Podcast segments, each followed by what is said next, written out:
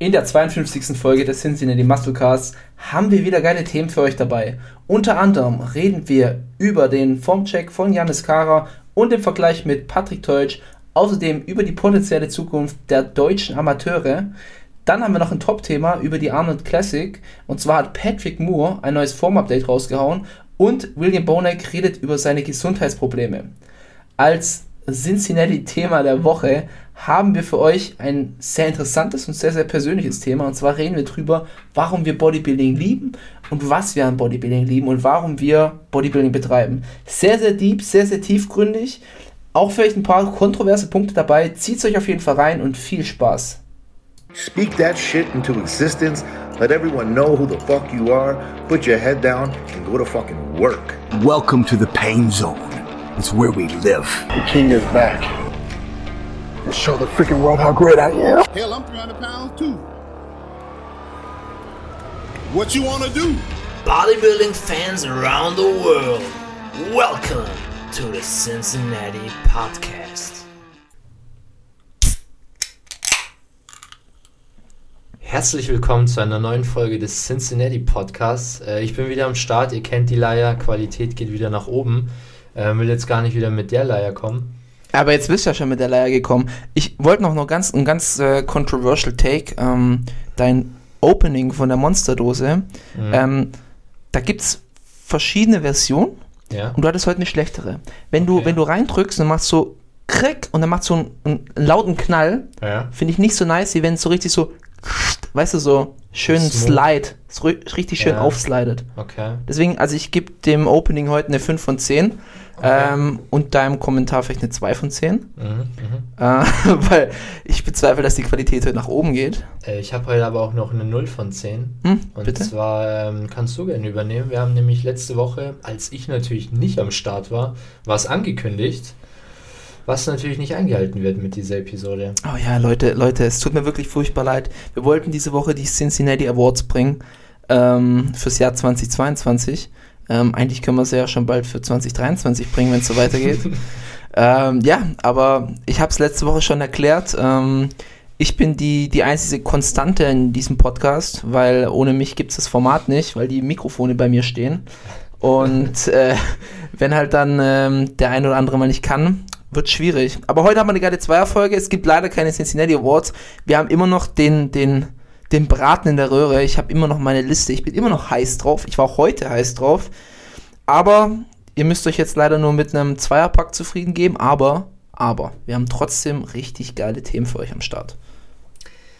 Ich wollte noch einmal was zur, zur Award-Story sagen. Und zwar habe ich mir daheim schon ein Intro zurechtgelegt für die heutige Folge. Oh nein, oh nein. Und, ähm, da kann ich auch gleich dazu sagen, der Typ stand vorm Spiegel hat es gesprochen, hat so richtig dreckig dabei gegrinst. Er hat so gedacht, ach geil, der, der ist es, der ist es. Nee, da werde ich wieder richtig gefeiert im Internet. Ja. Hab ja, ich, oder? Ja, jetzt hat er, ja, gerade, hat er, hat er schon wieder das, das Grinsen drauf. also, Wahnsinn, schamloser Mistkerl. Wir müssten eigentlich mal mit äh, Video jetzt endlich machen. Ja. ja. Dass die Leute mal sehen, ähm, Wie wir was aussehen. für Kackbratzen hier überhaupt hinter Mikro Ja, und bei der Lache hätten sie spätestens abgeschaltet. Ja, bei der sowieso. Leute, es fängt, es fängt schon wieder gut an. Es fängt gut an. Ich glaube, es wird eine nice Folge. Ich hatte noch was im Kopf, was ich sagen wollte. Aber mir ist es entkommen. Hat das was mit dem Monster zu tun, oder? Nee, mit dem, auch mit irgendwas mit der Folge, aber ich glaube. Die verkackten Cincinnati Awards? Nee, ich glaube, ich komme nicht mehr drauf. Ähm, dann starten wir einfach mal rein und zwar wieder ein Aufhänger. Ähm, wir nehmen Kommentar aus der Community und zwar können wir mittlerweile auch Adolf Burkhardt zu unserer Community zählen. Ähm, der IFBB, der deutsche IFBB Pro hat kommentiert. Also wir haben ein kleines Form-Update von ein paar deutschen Amateuren gepostet. Unter anderem auch ein paar Profis dabei gewesen, so wie Dominik Voivod zum Beispiel, Ingo Thor. Ähm, aber generell so ein Form-Update im deutschen Raum können wir auch gleich kurz in den äh, Werbeblock einbauen. Und zwar einmal kurz Cincinnati Cast auf Instagram abchecken für täglich Posts aus der, aus der Bodybuilding-Szene. Auf jeden Fall war auch ein Form-Update von Nico Stallone dabei, der sich aktuell im Coaching bei Max Matzen befindet. Und ähm, auf Prep ist, ich glaube, 8 Weeks, 9 Weeks oder 10 Weeks out. Ähm, ist noch Amateur, will sich jetzt endlich die Pro-Card holen und Adolf Burkhardt kommentiert, also wenn Nico Stallone dieses Jahr nicht Profi wird, fresse ich einen Stuhl. Gleich einen ganzen Stuhl. Ja, was ist dein äh, Take dazu? Boah, ähm, ja, also der, der Nico Stallone hat schon ein krasses Paket. Mhm. Ich finde, dass sein Arm immer so nach Photoshop aussieht. Also nicht, dass er es tut, aber es sieht so, äh, so, so unnatürlich riesig aus. So beefig. Ja. Mhm. Aber ich finde, er hat eine geile Shape. Ähm, Es ist halt immer nur eine Frage, an was für einem, in was für einem Part von einer eigenen Karriere steigt man zum Profi auf. Mhm. Wenn du es schaffst, relativ am Anfang, wo du wirklich noch sehr, sehr, sehr unver unverbraucht bist, in den Profizirkus zu kommen, ähm, dann hast du auf jeden Fall viel Potenzial. Und wenn du halt jetzt schon wirklich lange dabei bist, schon sehr, sehr viele Season hattest und dann erst Profi wirst, ähm, ist es in der Regel eher so, dass du nicht, wie soll ich sagen, nicht so gut, nicht so ein guter Profi wirst. Also da Ja. gibt es wenig gute Beispiele dafür für Leute, die sehr, sehr jung Profi, äh, sehr, sehr spät Profi geworden sind, dass die noch eine sehr erfolgreiche Karriere hatten. Der Sprung ist einfach nicht mehr so groß dann, denke ich, oder? Ja, richtig. Also jetzt bei einem Urs recht früh Profi geworden, hat natürlich noch viele Preps vor sich, um Ja. sich steigern zu können. Und bei Athleten, die jetzt schon mehrere Preps hinter sich haben, ist natürlich das Potenzial nach oben dann irgendwann ein bisschen gedeckelt. ja. Ja, genau, so würde so würd ich es eigentlich be bezeichnen. Wir haben auch kurz mit ihm über Insta-DMs geschrieben, beziehungsweise er hat sich bedankt, dass wir ihn gepostet haben. Meinst du, das ist Nico oder Adolf? Nico. Ah, okay. Dann äh, haben wir geschrieben, beziehungsweise ich, Road to Pro mit so betenden Smileys, äh, Emojis. Und dann hat er geschrieben, ich gebe mein Bestes, das entscheiden andere. Auch sehr, sehr reife, reife Einstellung. Ja, definitiv. Ja, absolut. Ich habe geschrieben, das stimmt. Ausrufezeichen. Und damit ähm, war die Konversation vorbei, aber gebe ich ihm auf jeden Fall recht. Ich glaube, für sich selbst hat er den Profi-Status schon erreicht. Auf dem Papier, er hat schon ewig oft den zweiten mitgenommen. Er ist schon ewig knapp kurz an der Pro-Card ähm, geschnuppert. Von dem her ist halt auch immer so ein Ding, wer kommt, wer kommt nicht. Wo startest du? Hast du heute an diesem Tag vielleicht die Peak-Performance? Hast du eigentlich ähm, das Gefühl, dass wir einen Amateur haben, der, wenn er Profi wird, auch so richtig durchstarten kann? Also vielleicht so einen, so einen kleinen, so einen kleinen Schläfer, ne? Also Mhm. Auch gerade im Vergleich zu uns- unseren aktuellen Profis. Einfach so von der Shape her, vielleicht von der Arbeitsmoral, von der Entwicklung. Hast du da irgendeinen so im Hinterkopf, wo du sagst, boah, der könnte das nächste Ding aus Deutschland werden? Mhm. Mm, mir fällt jetzt tatsächlich niemand ein. Ich bin allerdings auch im Amateurbereich nicht so hart äh, belesen. Ich würde jetzt vielleicht nur Justin Musiol sagen. Für mich muss der sich aber noch ein bisschen mehr beweisen, weil ich finde, dass da auch schon, klar, der hat jetzt auch noch keine extrem exorbitanten Mengen an ja, Gummibärchen genommen, aber ist jetzt auch nicht ähm, mit einer TRT am Start gewesen. Von dem her bin ich mir da nicht sicher, wie hoch das Potenzial ist. Mhm, mhm. Aber ich finde ihn aktuell schon mit den heißesten Kandidaten aus Deutschland. Aber ich bin mir nicht sicher über das Potenzial. Okay. Aber wie gesagt, ich bin da im, im Amateur-Circus auch nicht so unterwegs. Bei dir? Tatsächlich äh, ein Kandidat, wo wir vielleicht im, im nächsten Themenblock drauf eingehen könnten, Mhm, mhm. der ähm, auch letztes Jahr des Öfteren Gespräch bei uns war.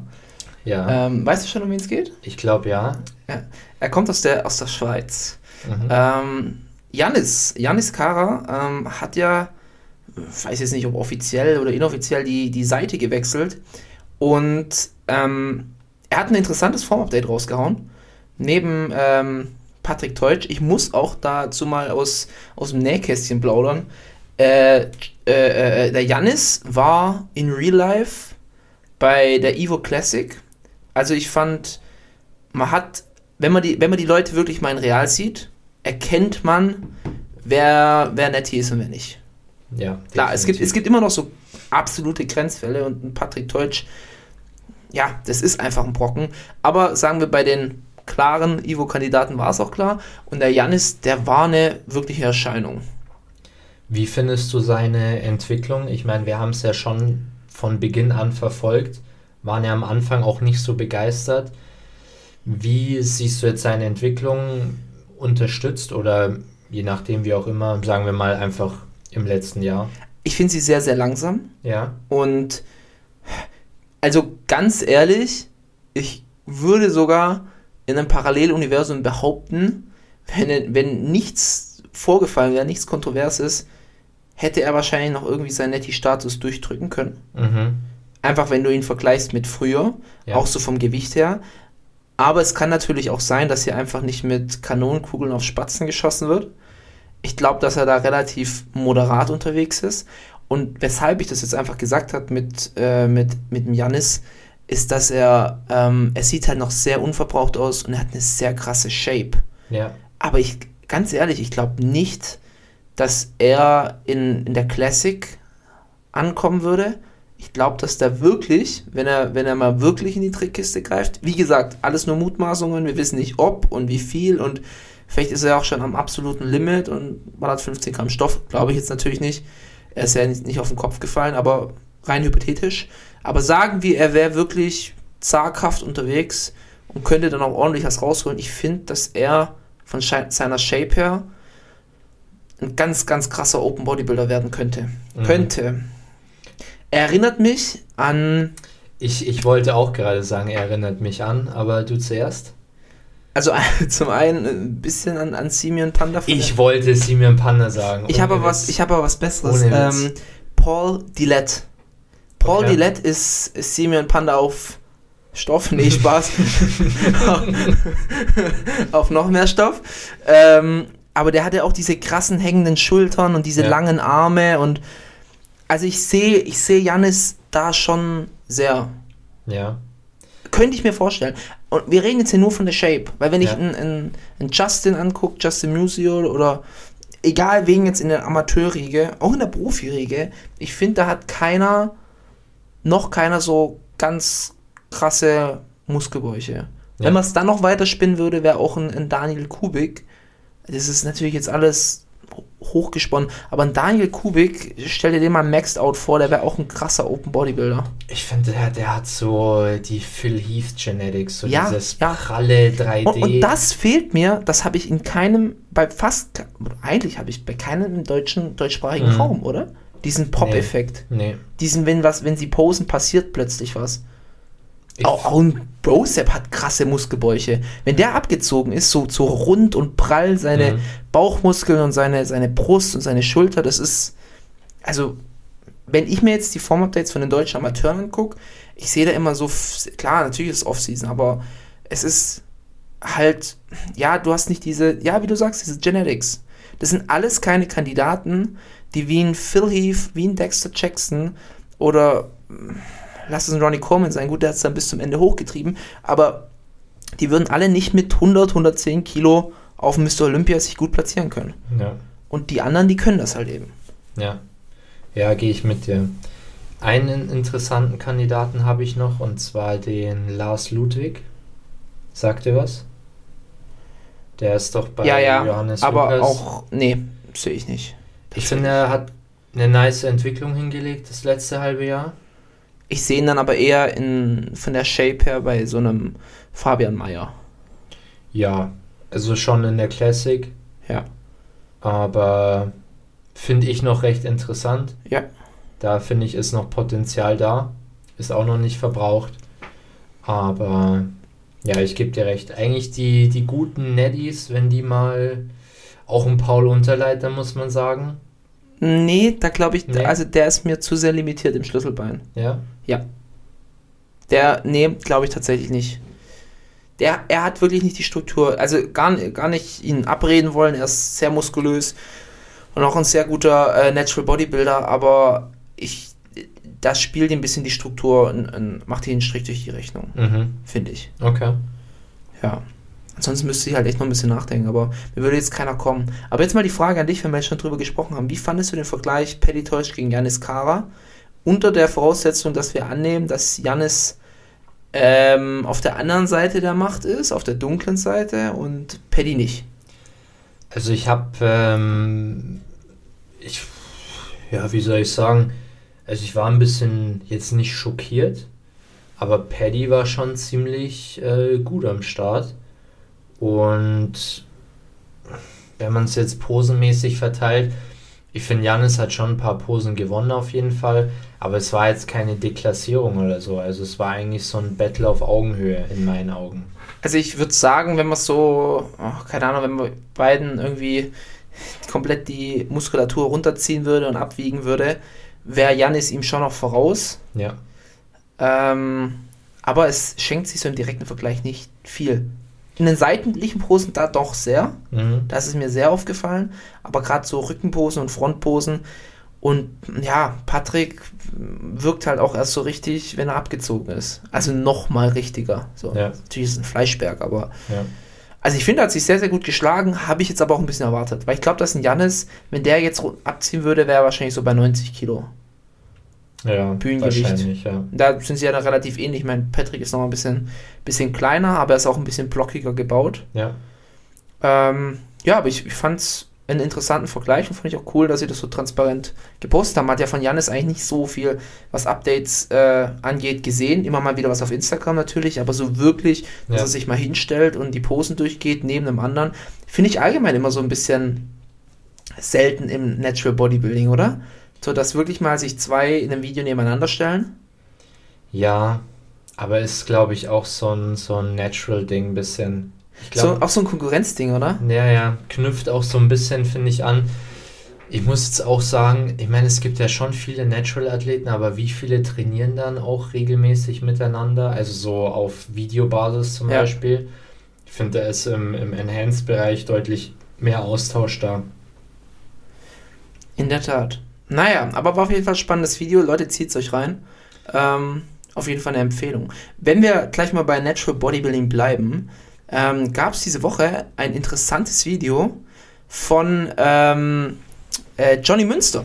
Johnny Münster war bei William Niviera im Beichtstuhl und hat ein paar interessante Facts rausgehauen.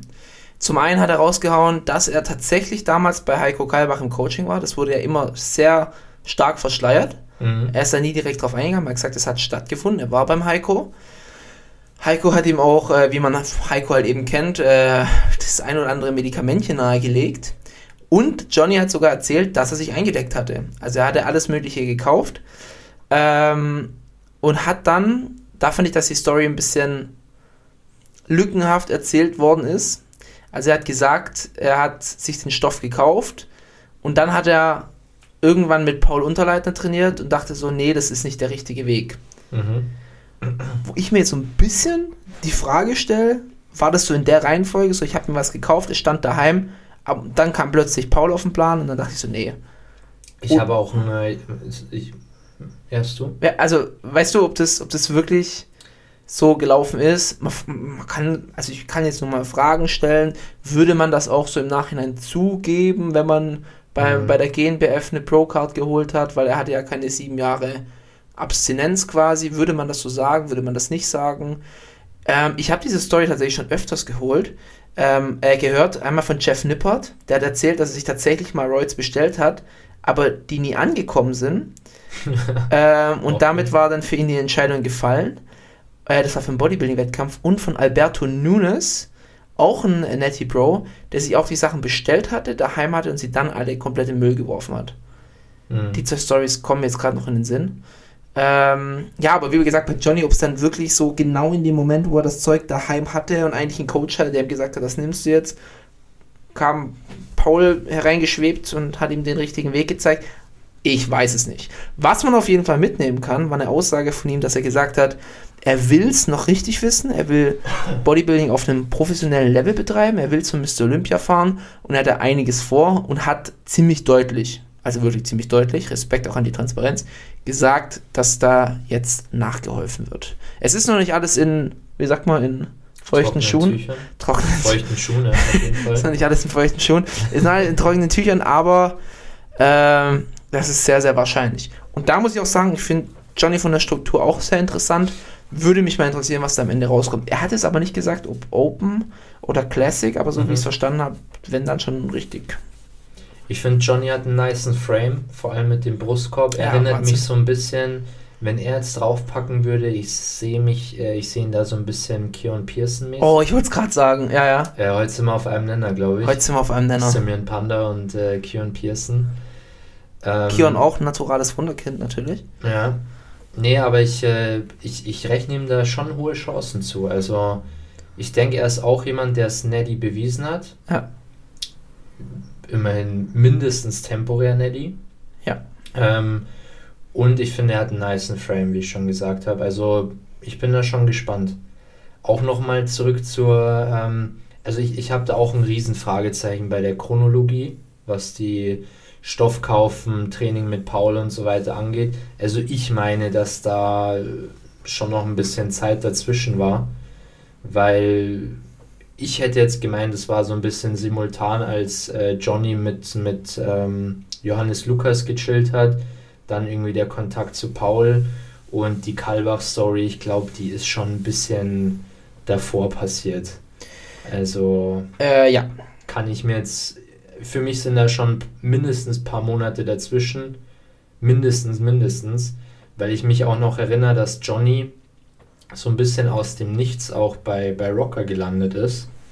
Und gut, wie gesagt, ich weiß die genaue Chronologie auch nicht, aber für mich ist da auch ein großes Fragezeichen.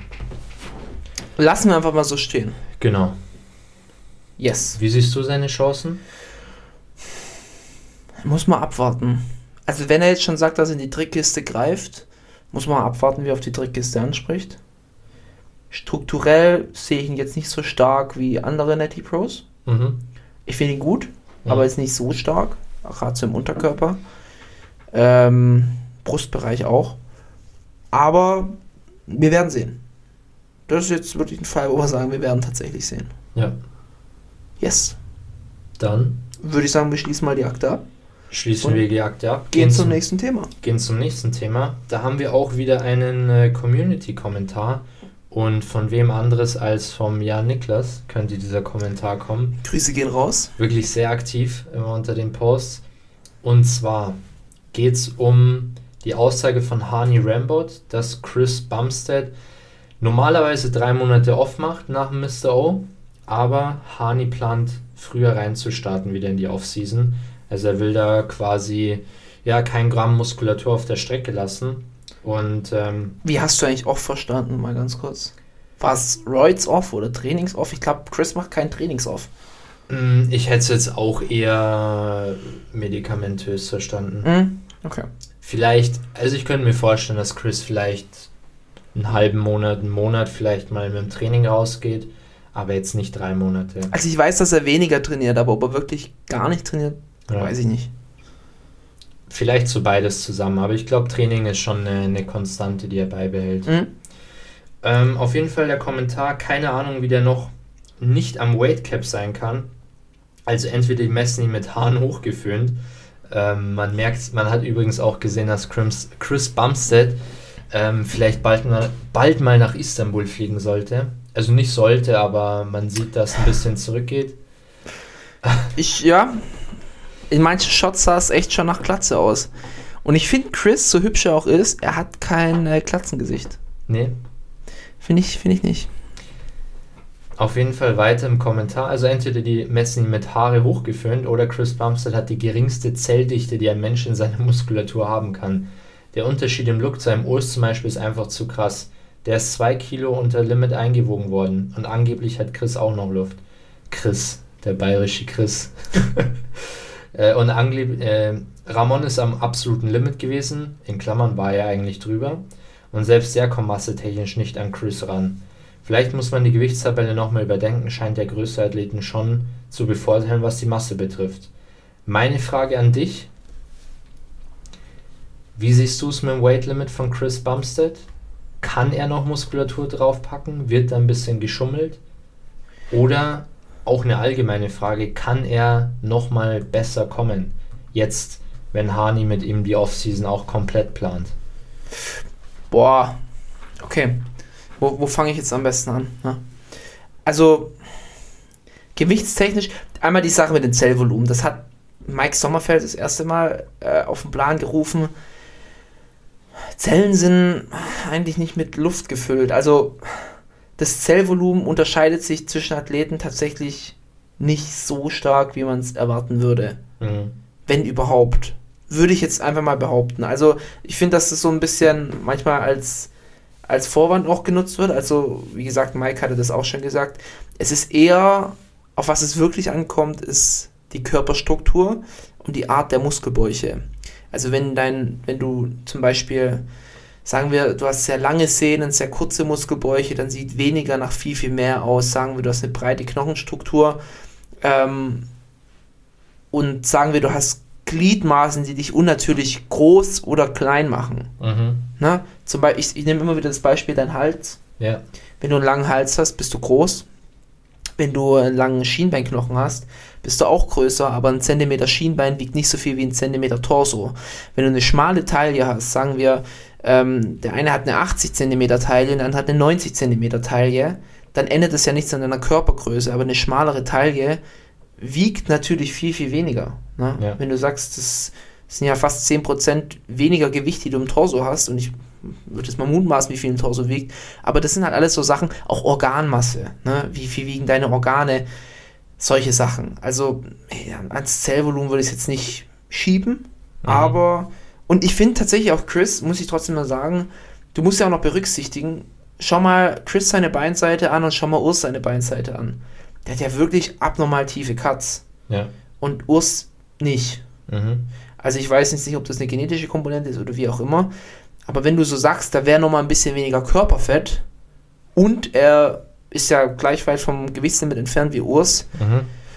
ja, also ich kann mir vorstellen, dass geschummelt wird. Ich kann mir aber auch vorstellen, dass er halt einfach aufgrund der Gegebenheiten viel Glück hat oder einfach da sehr gut am Start ist. Wie gesagt, sehr, sehr trocken, vielleicht bevorzugte Körperproportion etc. etc. Plus, muss ja sagen, es sind ja immer ähm, Größenranges. Das heißt, es ist, glaube ich, 1,83 bis 1,85 Ja. darf so und so viel wiegen und ich glaube, Chris ist ziemlich genau 1,83. Mhm. Und der darf jetzt genauso viel wiegen wie jemand mit 1,85.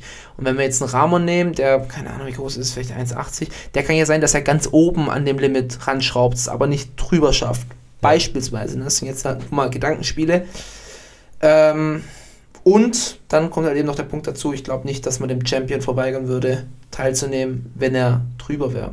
Aber Chris seine Aussage, er hat noch zwei Kilo. Die zwei Kilo kann und soll er ausfüllen. Und ja, ich glaube, Chris kann besser kommen, wird auch besser kommen. Vorausgesetzt, das Einzige, was Chris einen Strich durch die Rechnung macht, bis er sich dazu entschließt, in Ruhestand zu gehen, wird eine Verletzung sein. Ja. Weil das ist sehr anfällig. So, und jetzt gebe ich die Frage an dich zurück. Ich sehe es eigentlich ähm, genauso wie du. Ich habe auch noch von, ich habe allerdings auch noch von Urs eine Aussage im Kopf. Und zwar, mh, ich weiß nicht mehr bei welchem Podcast es war, war aber vor kurzem, wo er auch gesagt hat, ganz ehrlich, ähm, er hat den ganzen Tag Einwaage nichts gegessen, auch davor sehr spärlich gegessen. Und er muss sich wirklich, äh, er muss hart fighten, um in dieses Gewichtslimit zu passen. Und er kann sich irgendwie nicht ganz vorstellen, wie manche Athleten das Gewicht machen mit deutlich mehr Masse. Ist natürlich so eine, klar, die, diese Frage beinhaltet oder diese Aussage beinhaltet es auch nicht alle Faktoren, die du jetzt zum Beispiel genannt hast. Aber bin auch auf deiner Seite. Ich kann mir vorstellen, dass auch mal, ja, wie du sagst, wenn jetzt Chris theoretisch ein halbes Kilo drüber ist, wird dann mal ein Auge zugedrückt und ähm, darf halt trotzdem teilnehmen. Ich denke, so kann es auf jeden Fall ablaufen. Ich bin aber auch zu 100% bei dir, dass Chris einfach eine Struktur hat, bei der er sehr massiv aussieht und gleichzeitig in Anführungszeichen wenig wiegt. Ja, Ich denke, ähm, deshalb ist er auch der Classic Champ, weil er diesen, ja, dieses Gewichtslimit einfach outmaxen kann und einfach am besten aussieht damit. vor allem, ich, ich muss auch mal sagen, ich finde, dass ein Terrence und ein Brion, wenn du die einzeln betrachten würdest, ich finde, die sehen viel massiver aus als ein Chris. Ja, bei Chris kommt halt dieses mit der Körpergröße, was damit einherkommt, so eine. Ja, ja, aber ich meine, in sich selber betrachtet finde ich das Mhm. kleinere eher massiv aussehen. Ja. Ja, schwierig zu sagen. Deswegen, also ich weiß jetzt auch nicht, man muss ja auch immer gucken, mh, in was für eine Relation dieses Gewichtslimit festgelegt worden ist. Mhm. Weil beispielsweise, das ist ja auch so ein Punkt, den man immer wieder hört, sagen wir, dein naturales Limit ist Körpergröße minus 100. Das wird ja immer Ja. so gesagt. Aber 85 Kilo von 185 Zentimeter ist eine andere Prozentzahl wie 75 Kilo von 175 Zentimetern. Ja. Die 75 auf 1,75 sind krasser als die 85 auf 1,85. Die, ja, oder? Ja. Habe ich gerade richtig rumgedacht. Aber nur, ähm, also um das auch mal zu sagen. So, ja, wenn ich 85 Zentimeter groß wäre dann und 85 Kilo wiegen würde, wäre das genauso krass wie 74 und 74 Kilo oder 75, 75, wie auch immer. Aber das tut man auch oft mal nicht berücksichtigen. Ich müsste mal in die Tabelle reinschauen, ich könnte es mal durchrechnen. Aber ich glaube fast, dass kleinere krasser sein dürften. Müssen wir mal anschauen, ja. Hausaufgabe. Hausaufgabe von Paul, ich sag's euch nächste Woche. Das ist gut. Ja, oder? Ja. Ja. Aber ich denke auch, dass er mit Hani Rambot auch die richtige Entscheidung getroffen hat. Der ist dann nochmal ein bisschen. Ich meine, wir wissen, wie es ist. Klar, ihn hat Chris wahrscheinlich auch mal einen Arschtritt verpasst. Aber es ist einfach nochmal was anderes, wenn ein Nicht-Freund dich coacht. Und bei, ha bei Hani geht es dann einfach nochmal ein bisschen strenger zu, habe ich das Gefühl. Und ich glaube, das tut Chris auch vor allem beim jetzigen Stand seiner Karriere sehr gut. Ja, aber eine gute Strenge. Ne? Ja. Ich meine, Ian äh, ist mit äh, Chris seiner Schwester verheiratet. Ja. Und wenn die halt mitkriegt, dass Chris so am Ende der Prep komplett daneben war und die so, ah, sei doch mal nicht so hart zu ihm und Ja. gib ihm doch ein bisschen mal eine Pause und absolut. Also ich find's, ich find's okay. Oder ich find's, ich find's, äh, man kann dazu eigentlich nicht wirklich eine Meinung haben, oder? Weil das ist die Entscheidung vom Coach. Er kennt Chris seine Blutbilder, er kennt seine Werte, er weiß, was er tut. Und deswegen, ich würde es einfach mal so hinnehmen. Ich würde von diesen, er macht jetzt keine drei Monate Pause, weder reininterpretieren, er kommt besser, noch er kommt schlechter, noch das ist eine gute und eine schlechte Entscheidung. Ja, ich denke auch. Sollte man so hinnehmen, akzeptieren. Yes. Und letztendlich werden wir es am Olympia sehen, was rauskommt. Ja. Also ich erwarte jetzt nicht nochmal äh, bahnbrechendes, aber ich, Chris, wenn der immer wieder sein Paket bringt, dann wird er auch immer wieder siegen. Ja, Ja. auf jeden Fall. Also bisher muss er schon Fehler machen, damit er den Titel abgibt. Yes. So kann man das, glaube ich, sagen. Dann rutschen wir mal weiter zu den Arnold Classic News. Die rückt ja immer näher. Ich glaube, wir sind jetzt inzwischen vier Wochen out, drei Wochen out. Vier? Vier? Ja. Mhm. Ähm, einmal, es gab ein Form-Update von Patrick Moore. Der hat sich ein bisschen aufgeregt, dass er so äh, abgeschrieben wird von der Bodybuilding-Szene. Under the Radar. Under the Radar. Ähm, hat dann auch jetzt mal ein paar interessantere Form-Updates rausgehauen. Er wirkt auf jeden Fall massiver, also er hat draufgepackt. Ähm, jetzt aber die Frage, ist er wirklich under the radar oder ist er einfach irrelevant für den Wettkampf? Was ist da dein Take? Also ich finde, dass er die Rolle bekommt, die ihm auch zusteht. Mhm. Und zwar die Rolle des maximal eines Dark Horses. Aber schon unterm Radar würde ich ihn schon sehen, weil wir kennen auch Patrick Moore. Er ist so ein Athlet, alleine sieht er mega nice aus, Ja. aber er kann natürlich im Line-Up, wenn er das Conditioning nicht bringt, ähm, auch schnell mal untergehen, weil er, wie wir ihn das letzte Mal auf der Bühne gesehen haben, nicht der massivste ist und einfach das Conditioning-Game spielen muss, damit er, damit er eine Chance hat. Und ähm, ja, ich, mir fällt es auch ehrlich gesagt schwer. Ich bin mir sicher, dass er gut aufgebaut hat, aber mir fällt es noch schwer, das einzuordnen. Ob es reicht, um im Line-Up auch mithalten zu können, oder muss er wieder über die, die Conditioning kommen? Also ich glaube, er muss so oder so über die Conditioning kommen. Ja. Ähm, vielleicht ist er auch einfach nicht der Typ, der so krass massiv kommen kann. Mhm. Ich fand ihn damals gegen Tim bei der Kelly Pro sehr beeindruckend und danach Ja. immer, immer weniger beeindruckend, als es dann plötzlich darum ging, dass er bei den dicken Jungs mitmischt. Ja. Deswegen jetzt die Frage, hat es gereicht, reicht es nicht? Ähm, ich sehe ihn nicht als das nächste große Ding. Den Status hat er äh, vor drei Jahren genießen können. Ich glaube, das hat er sich so ein bisschen selbst verspielt. Mhm. dass das sein kann, aber bleibt spannend. Also Dark Horse gehe ich mit, aber Dark Horse für ein potenziell, potenzielle Top 5. Ja. Nicht für einen Sieg. Nee, für einen Sieg, glaube ich, reicht es auch nicht. Also, ja, ich, ich denke, er hat gut aufgebaut, aber ah, schwierig. Würde ich auch dann Schwierig. keinen Grund sehen, warum er sich dann so lange versteckt hätte, wenn er jetzt wirklich das nächste große Ding wäre. Ja. Ich muss allerdings auch sagen, wenn jetzt diese Form-Updates vier Weeks out sind, äh, da muss schon noch was passieren. Von der Form her ist, ist mir tatsächlich passieren. auch aufgefallen. Also wenn ich mir dann Nick anschaue, der halt eigentlich morgen schon draufgehen könnte, so ungefähr, da fehlt bei einem Patrick Moore schon noch ordentlich was. Ja, ja, absolut. Oder ein Sean Clarida, der ist ja auch schon Ja, knüppelhart. der ist schon durch eigentlich. Ähm, apropos äh, knüppelhart oder auch nicht knüppelhart, Akeem Williams hat auch ein Form-Update rausgehauen. Mhm, mhm. Eine Back Double Biceps. Ähm, Finde ich immer wieder witzig, dass, dass, wenn sowas dann in den News kommt, heißt dann immer, ja, für Akeems Verhältnisse ist er ein gut, guter Conditioning. Und ich habe mir das angeguckt und ich dachte, das, also, vielleicht für Akeems Verhältnisse, aber was ist denn das für ein Maßstab? Wir haben hier einen Profi-Bodybuilder, der letztes Jahr äh, Kamal um seine Olympia-Quali gebracht hat, wo ich bis heute finde, äh, absoluter Schwachsinn. Also Akeem war off und da sollte man auch nicht belohnen, dass er halt dickere Keulen hat. Aber absoluter Fleischberg, aber irgendwie, also seine Physik immer sehr, sehr fluffig. Er hat auch so eine, ich glaube, eine missglückte Gynäkomastie-OP.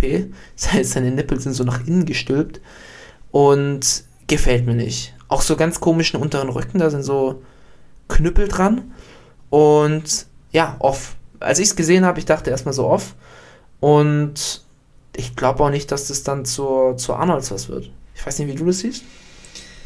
Ich sag mal so, ich glaube, die Arnolds bietet ihm die beste Möglichkeit, in Shape zu kommen, weil er bei der Olympia schon einigermaßen in Shape war und dann eigentlich nur noch ähm, besser werden muss. Aber es ist halt Akim, also man muss das schon in meinem Hintergrund behalten, äh, im Hinterkopf haben, dass er jetzt nicht für die beste Condition äh, bekannt ist. Ja. Und das finde ich auch zwischen den Social Media Updates in Form, bei denen man denkt, er ist in Form, und dem Bühnenlook dann schon nochmal ordentlich was passiert. Ich weiß nicht, ob er einfach nicht so gut auf.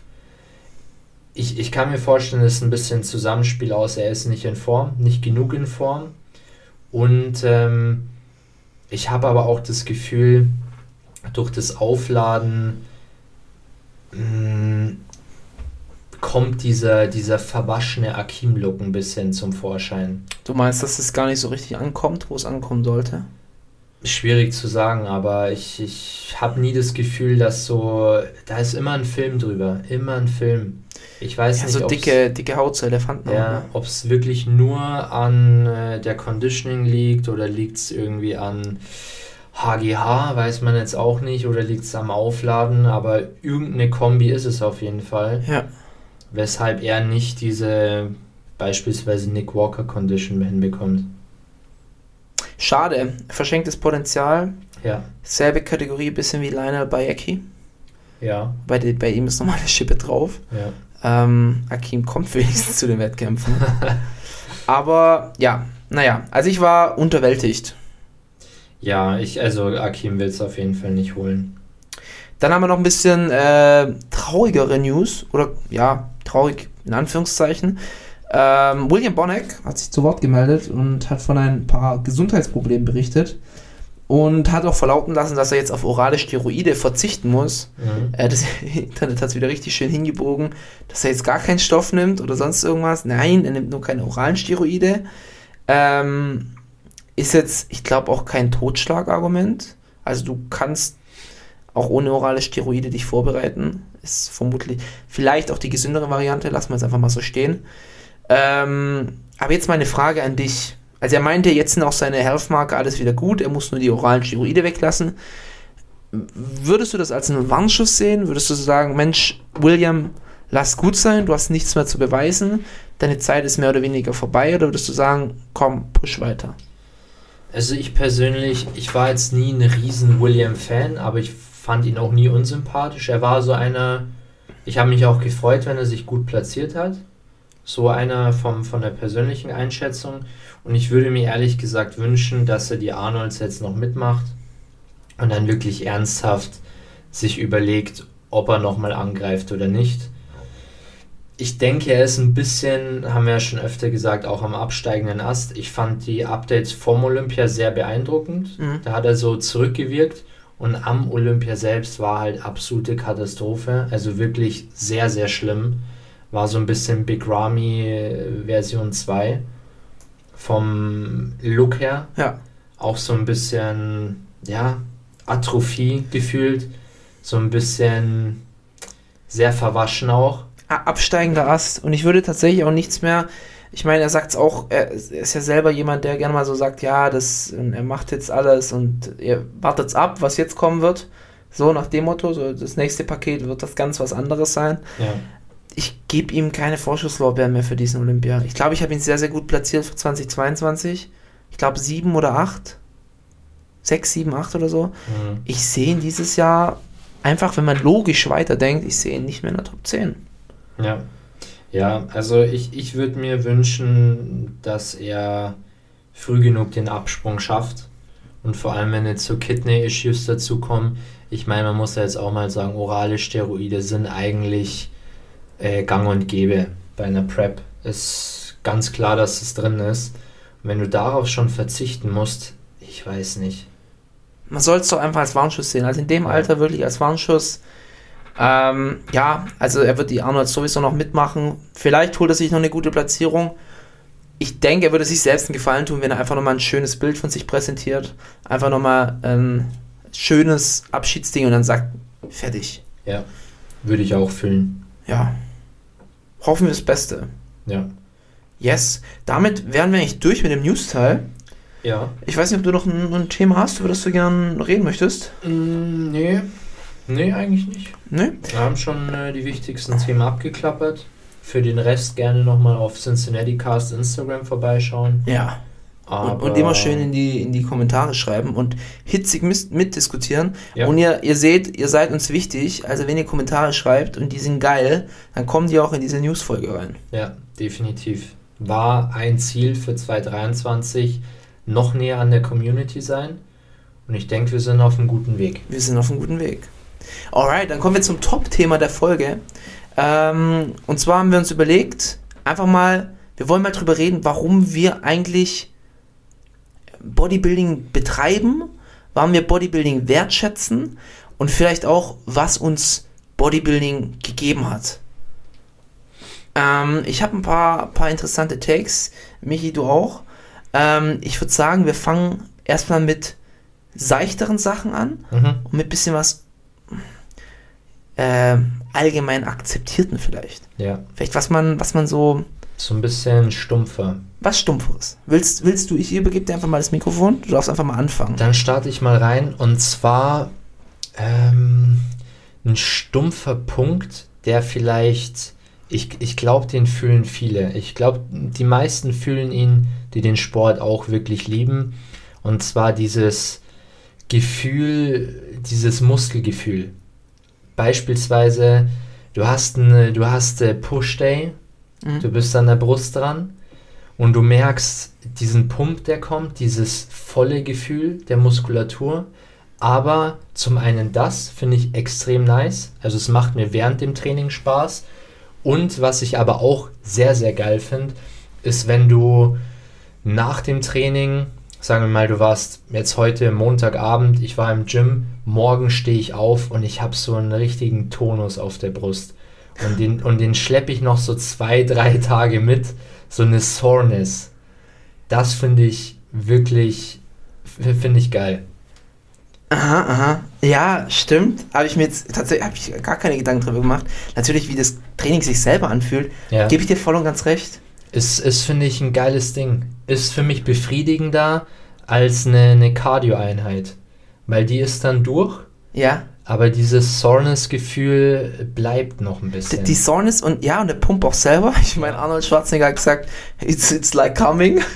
Ähm, ja, das äh, finde ich tatsächlich ein bisschen hochgegriffen. Aber ja, ab- aber nein, aber du hast absolut recht, dieses, dieses den Körper zu spüren. Ja. Ich finde es auch sehr interessant, was du für ein Körpergefühl, wenn du den Sport lang genug machst, auch entwickelst. Ja. Sodass du so aus dem Stegreif, keine Ahnung, den rechten Latt, den linken Latt, das kann man ja als Nicht-Trainierender eigentlich gar nicht. Nee, nee. Ich sehe es immer wieder, wenn ich so Leute habe, die so relativ am Anfang von ihrer Fitnesskarriere sind und die dann versuchen zu posen. Mhm. Und ich denke mir dann immer, wieso, also wieso kannst du das jetzt nicht so anspannen? Ich habe es bei meiner Freundin habe ich erfahren, als ich ihr, sie hatte gar keine Berührungspunkte zum Posen, als ihr dann mal so was gezeigt habe, wie man es machen muss. Und ich bin schier verzweifelt, weil ich dachte, hä, das ist doch ganz einfach, den Arm anzuspannen. Ja. Aber ist es halt oftmals auch nicht. Und dieses, wie du sagst, diese, dieses, dieses Körpergefühl, was du dafür entwickelst, und natürlich auch die, die, die Spannung in der Muskulatur, äh, sehr, was sehr befriedigendes. Ich finde, es macht auch einfach sehr Spaß mit der Zeit, wenn du Übungen immer gezielter ausführen kannst. Ja. Wenn du wirklich die Muskulatur isolieren kannst. Ich würde sogar so weit gehen, dass du in einem sehr fortgeschrittenen Level, klar, Kniebeuge ist jetzt schon eine Compound-Übung auf jeden Fall, aber ich würde fast sagen, dass du die schon fast zu einer Isolationsübung machen kannst, wenn du wirklich ein, ähm, ein geübter Athlet bist. Ja. Also klar, du hast natürlich immer äh, Gesäß, du hast äh, Beuger dabei, aber wenn du, wenn du es willst, ein gutes Setup für dich machst, vom Kopf her auch dabei bist, dann kannst du bestimmte Compound-Übungen auch schon ziemlich isoliert machen. Ja. Also für, für eine Muskelgruppe isoliert gestalten. Und finde ich auch einfach geil, wenn du bestimmte Übungen hast, wo du einfach wirklich nur noch dann die Brust zum Beispiel spürst. Weil viele haben ja, ich, ich sehe das auch immer manchmal, wenn mich jemand im, im Gym fragt, hey, kannst du mir kurz helfen bei der Ausführung oder irgendwie zeigen? Und dann sage ich ja, mach so oder verwend den Trick und so. Und die Person sagt dann, ja, ich spüre es. Dann frage ich, wo? Und dann sagt es da und da. Und ich denke mir aber, nee, eigentlich dürftest du nur an, ein, an einer Region spüren. Ja. Zum Beispiel, nehmen wir mal einen Latzug, finde ich ist immer ein gutes Beispiel. Ich würde sagen, da gehen viele mit dem Lat, Ja. aber auch mit dem Bizeps, Ja. aber auch vielleicht sogar ein bisschen Unterarme wegen Griffkraft Mhm. Mhm. und äh, tatsächlich auch noch ein bisschen hintere Schulter. Ich muss sagen, klar, wenn ich jetzt einen Latzug mache, trifft er natürlich auch die hintere Schulter und den Bizeps. Ja. Aber spüren tue ich tatsächlich nur den Lat. Also mein kompletter Fokus ist auf dem Lat. Und das andere ist unterstützend dabei. Ein gut, guter Take. Was, was ist so deine befriedigendste äh, Bewegung? Ich muss sagen, ich bin ja nicht, ich habe ja nicht den besten Rücken. Ja. Und es, ich bin da wirklich, habe mich sehr reingefuchst, was die Technik angeht. Und wenn ich meinen Rücken richtig gut spüre, dann ist es ein richtig geiles Gefühl. Weil dann denke ich mir, geil, jetzt hast du es hinbekommen, jetzt ziehst den Satz so durch und, und ich genieße, ich genieße nicht, aber ich feiere jede Wiederholung, die gut ist und bin unzufrieden über jede, die nicht gut ist. Und wenn dann mal ein Satz richtig gut läuft, das ist eine sehr befriedigende Übung. Ich habe da, ich habe auch tatsächlich, ich muss auch sagen, Rücken. Mhm. Äh, was ich sehr feier sind, äh, ich nenne sie mal Lat Rows, keine Ahnung wie die heißen, wo du mit, dem, mit einem einzelnen Griff von ja, oben reinziehst. Und was ich immer mache, ich, wenn ich in Stretch gehe, lehne ich mich in den Griff rein, Ja. um den maximalen, äh, maximalen Stretch zu bekommen. Und wenn ich in die Kontraktion gehe, lehne ich mich rein, lehne ich mich leicht zurück. Ja. Also quasi wie ganz leicht wie ein Überzug. Und wenn ich da den richtigen Fokus drin habe, ich presse mich da immer, ich mache es im normalen Latzug, ich mache das nicht am Kabelturm, normalen Ja. Latzug. Ich presse mich da in den Sitz rein, also ich greife dann unten ran und äh, manchmal greife ich mir auch direkt in den Latt. Aber wenn ich da richtig drin bin, äh, fühlt sich das so an, als ob es mein Latt rausstülpt, Mhm. dass der quasi mit dem Ellbogen fast vom Körper abreißt. Und wenn du davon 9, 10, 11, 12 Wiederholungen machst, du hast da so einen Punkt, das ist der Wahnsinn. Und was ich auch noch ein sehr, sehr befriedigendes Bef Gefühl finde, ist ähm, Beincurls.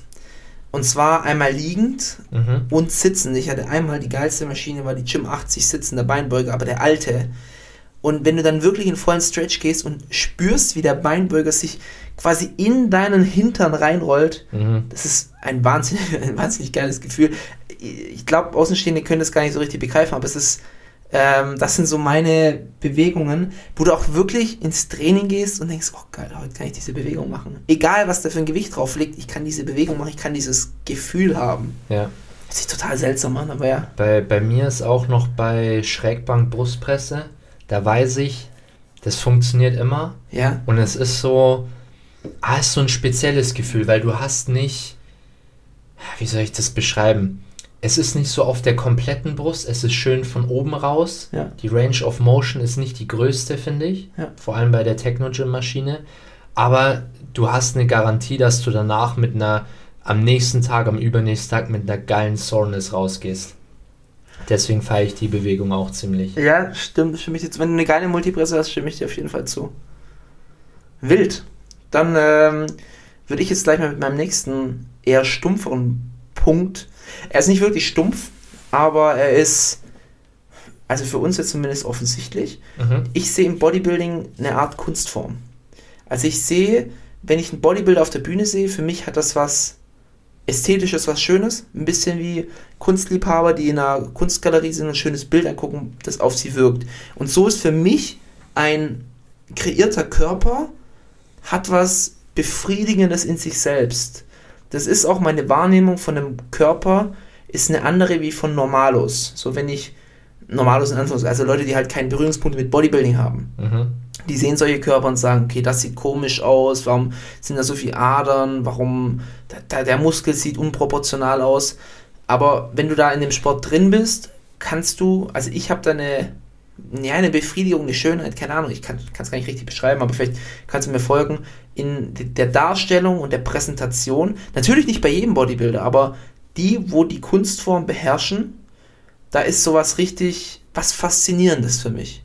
Mhm. Was, was wunderschönes. Ein gutes Beispiel ist ein, äh, ein Terence Ruffin. Sowas zum Beispiel. Also wenn, wenn er sich nur selber präsentiert, dieses, oder auch ein Chris Bumstead, egal, also die Classic-Jungs machen es sehr, sehr gut vor. Gibt es natürlich auch in der Open Class, aber dieses, diesen Flow, den du siehst, diese krassen Proportionen, diese, diese, ja, diese Darstellung, so in dem Sinne. Ich weiß nicht, wie du das wahrnimmst. Ich gehe ich geh mit einher. Mhm. Bei mir ist es ein, noch ein bisschen stumpfer tatsächlich. Okay. Ähm, ich finde es einfach äh, geil. Also ich, ich finde ich find die Optik einfach geil. Ja, Für mich ist es gar nicht, bei dir ist es nochmal mehr dieser ästhetische Look, die Kunstform. ja. Bei mir ist es nochmal ein bisschen stumpfer sogar. Einfach, Einfach nur, du findest Muskeln geil. ich finde es geil, ja. Ja. Und äh, ich, ich habe das auch schon immer gefeiert, als ich klein war und jemand irgendwie breit war. Ich habe es als Teenager gefeiert, ähm, wenn jemand breit im Club war. Ich habe es in den Filmen gefeiert, äh, Sportler. Es war für mich immer schon so ein, so ein nices Feature. Ja. Und da gehe ich auf jeden Fall mit, äh, mit dir d'accord. Okay. Vom, vom optischen her. Ja, aber ich, ich, ich fühle den Punkt auch. Ich weiß aber, ich kann jetzt gar nicht sagen, wie ich früher ähm, Muskeln als bevor ich trainiert habe wahrgenommen habe, Mhm. muss ich ehrlich sagen. Ähm, ich weiß, dass ich manche Leute, als ich mich frisch im Gym angemeldet habe, habe ich manche Leute als enorm krass muskulös wahrgenommen, Ja. wo ich jetzt im Nachhinein sage, okay, die waren, ja, sie haben schon trainiert, aber es war jetzt nicht so, dass ich sage, boah, sind das Kanten. Mhm. Aber das kommt halt einfach mit der Zeit. Man stumpft ja auch ein bisschen ab. Gerade wenn man viel von außen zubekommt und auch wenn man selber Fortschritte macht, irgendwann stumpft man gegen andere Sachen ab. Aber das weiß ich noch, dass ich das extrem wahrgenommen habe.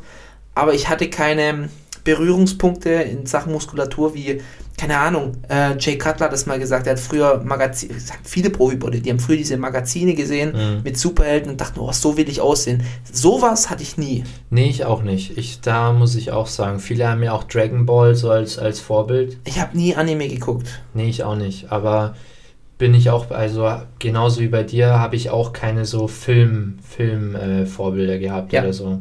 Du hattest auch, hattest du ein Ideal, als du angefangen hast mit dem Ja, Sport? ja. Schon? Ähm, ich ich finde es auch sehr lustig, dass sich die Ideale immer weiter verschoben Warte, haben. entweder es kommt jetzt äh, Steve Cook oder äh, äh, Jeff Seid. Äh, nee, nee.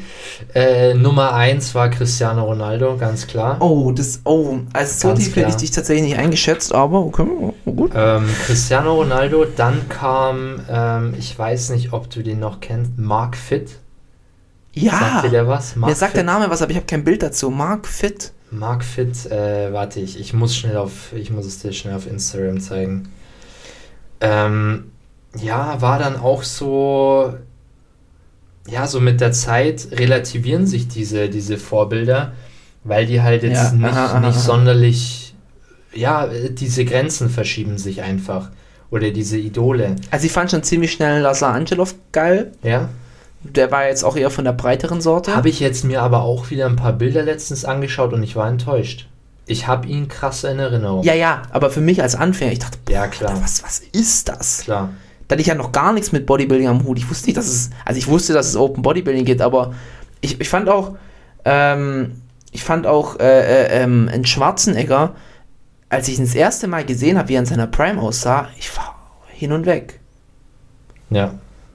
Also ich äh, finde ich nach wie vor noch. Also Arnold war schon noch mal eine Num Nummer drauf, aber Ich muss sagen, nach dem Mark Fit ist es mit den Idolen so, hatte ich keine mehr wirklich. Ja. Es war dann eher so, okay, ich finde die Physik nice, ich finde die Physik nice.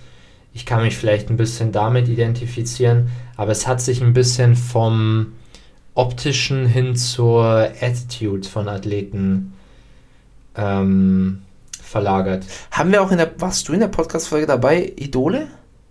Oder war- nee, die war mit Tom?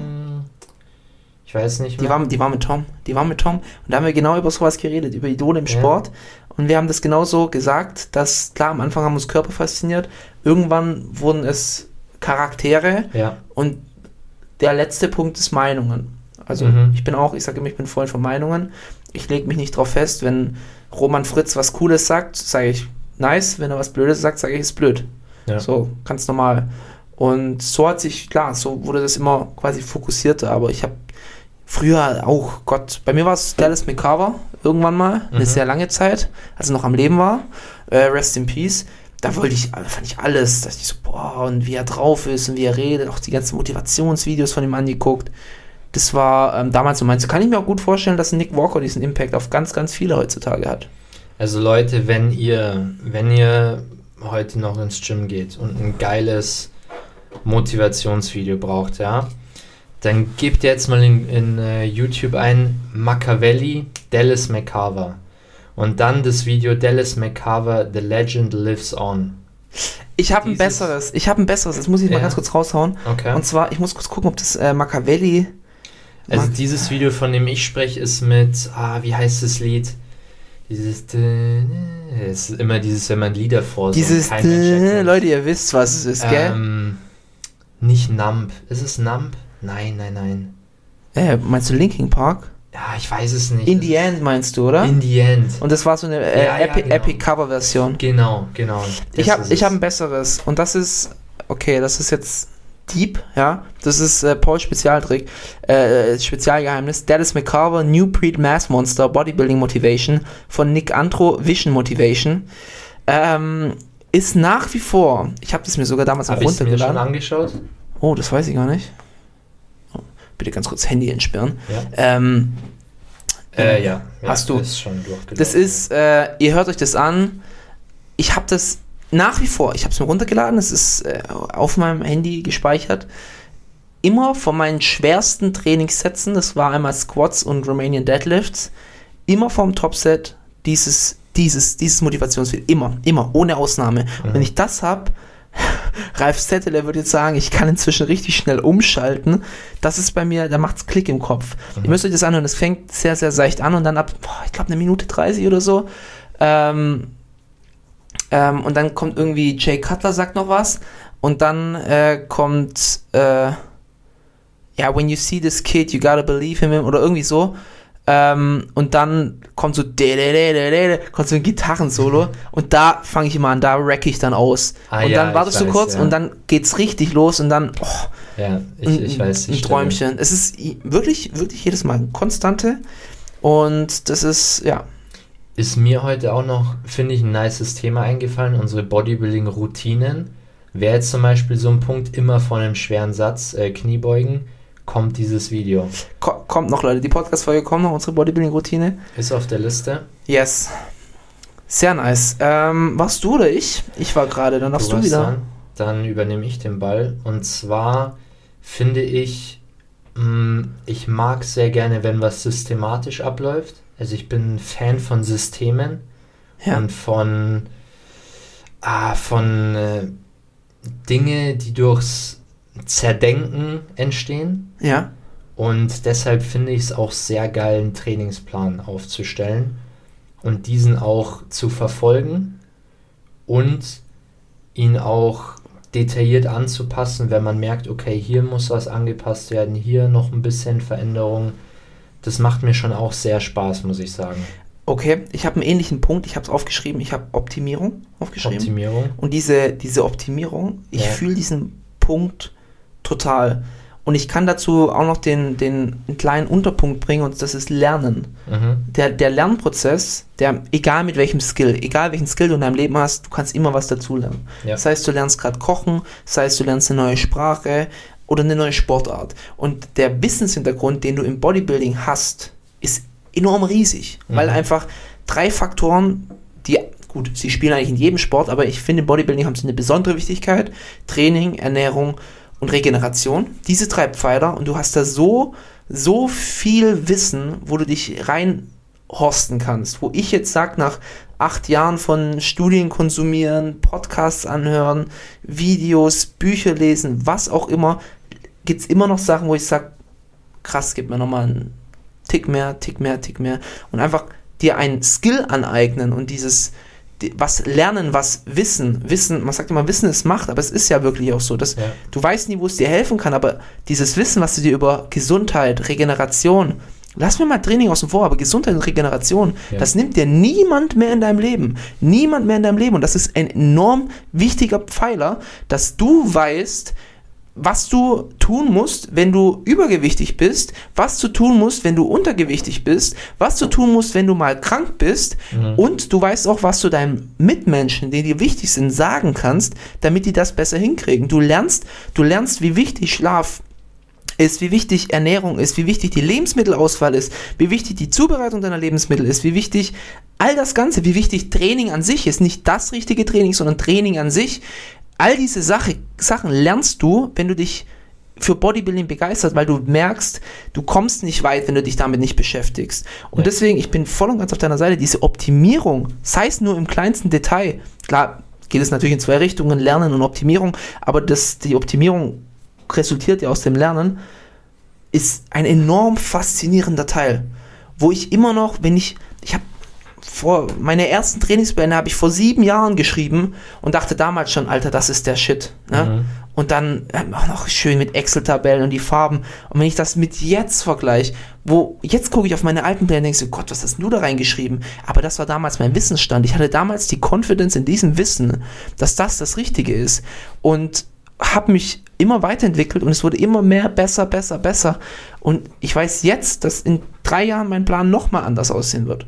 Und die, dieses, diese, ja, nee, ich fühle diesen Punkt total. Klar, man kann auch manchmal sagen, das ist zu verkopft, zu verkopft, aber es ist auch was sehr Befriedigendes drin Ja. in dieser Optimierung und auch in dem Wissen, dass das nicht final ist. Einfach zu wissen, dass es noch besser geht und es noch besser geht und es noch besser geht. Ich glaube, ein gutes Beispiel ist doch jetzt gerade auch ähm, Brosep fällt mir jetzt gerade ein, der jetzt dieses Jahr so eine sehr, sehr produktive Offseason hat. Ich meine, wir werden sehen, was nach seiner Wettkampfprep rauskommt, aber wo er einfach noch nach 16 Jahren Training immer noch Sachen findet, die er optimieren kann. Und das finde ich sehr beeindruckend. Sorry, jetzt habe ich dein Thema genommen und einfach drüber Ich hab, weggerantet. Äh, nee, aber bitte, du darfst. optimal. Ich habe noch, ähm, ich habe noch eine Frage an dich. Ja. Und zwar, ich muss sagen, ich erzähle kurz von mir und dann möchte ich, möchte ich deine Situation wissen. Und zwar, bei mir war es so, ich denke zurück, 2019 war meine erste Prep und ich würde behaupten, den größten muskulären Sprung habe ich von 2019 auf 2021 gemacht Mhm. an Muskel, reiner Muskelmasse. Und für mich war der begründet durch eine extreme Motivation, die entfacht ist, 2019 nach den Wettkämpfen, und ein Wille, mehr zu wissen und das Training und die Ernährung weiter zu optimieren. Jetzt bin ich aber allerdings an dem Punkt angekommen, Früher habe ich mir wirklich jedes einzelne Video von Brosep, Misha und so weiter reingezogen und jeden einzelnen Punkt aufgenommen, den versucht umzusetzen oder hier einen Griff mal ausprobiert, hier bei der Ausführung auf das geachtet und so weiter.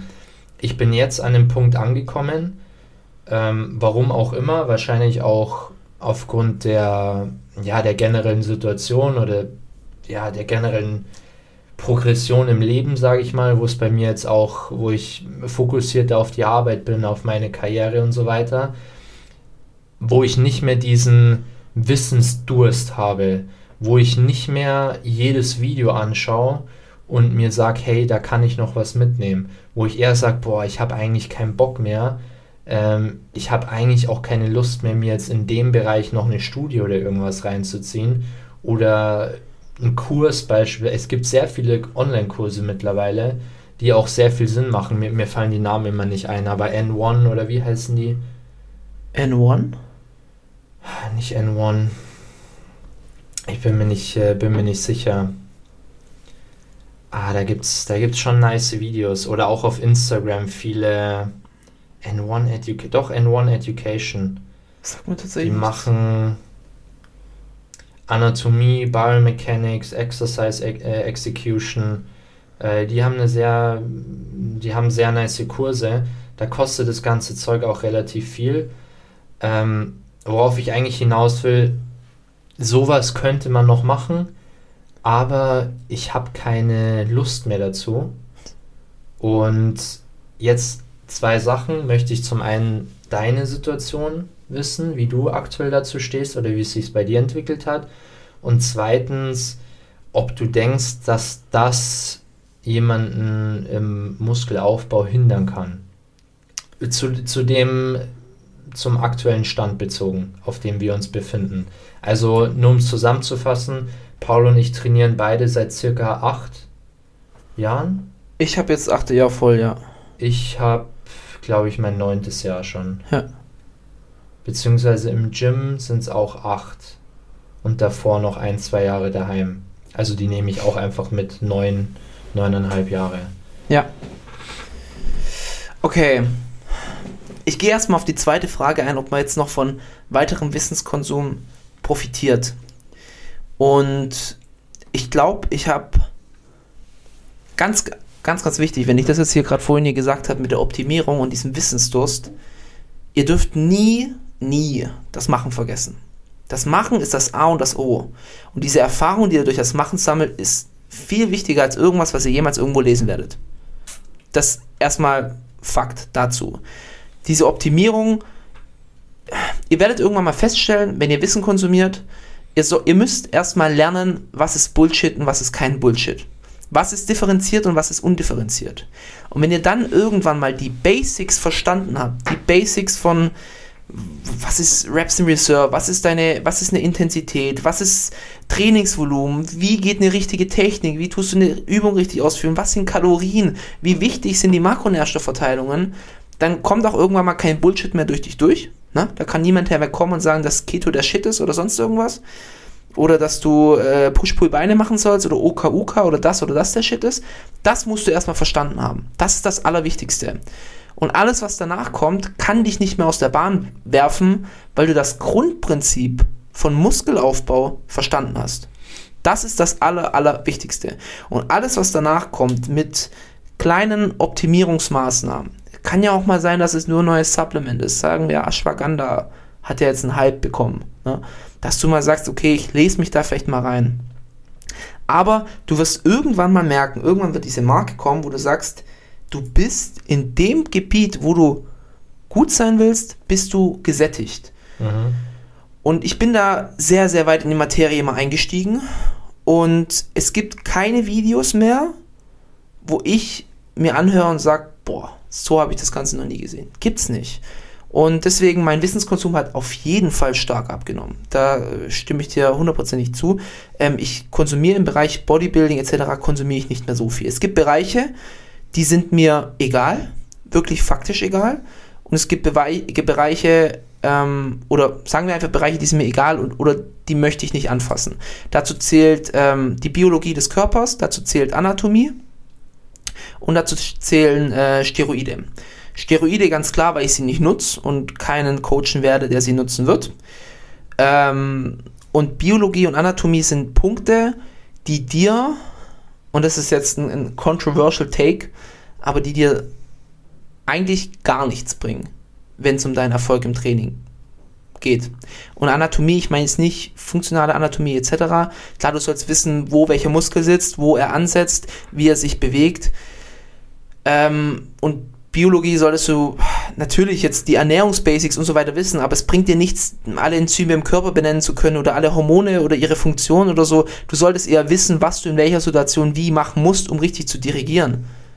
Auch, auch an alle Coaches da draußen, es, es bringt deinem Athleten nichts, wenn du ihm die, den äh, anatomisch korrekten Namen eines Muskels nennen kannst. Mhm. Also das ist, es gibt irgendwo einen Punkt, wo du sagst, du kannst nicht mehr profitieren. Und da ich mein Geld nicht als Dozent an einer Hochschule verdiene, der dieses Wissen weitervermitteln muss, sind das Punkte, die ich außen vor lasse.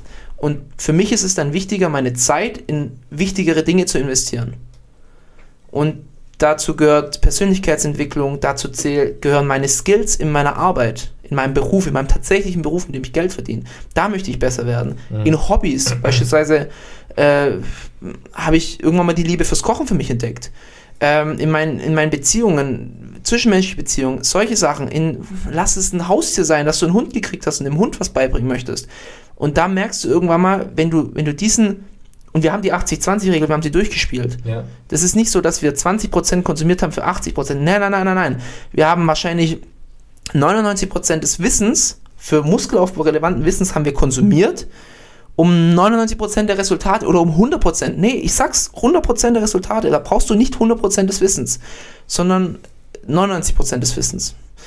Ähm, aber was an diesem Punkt gibt's nicht mehr, was dir profitieren würde Mhm. wo es nicht, wo, es, wo ich sage, es ist nicht mal wert, sich dazu was anzuhören. Es ist es nicht mal wert. Ich weiß, was ich für mich wissen muss. Ich weiß, was ich für meine Athleten wissen muss.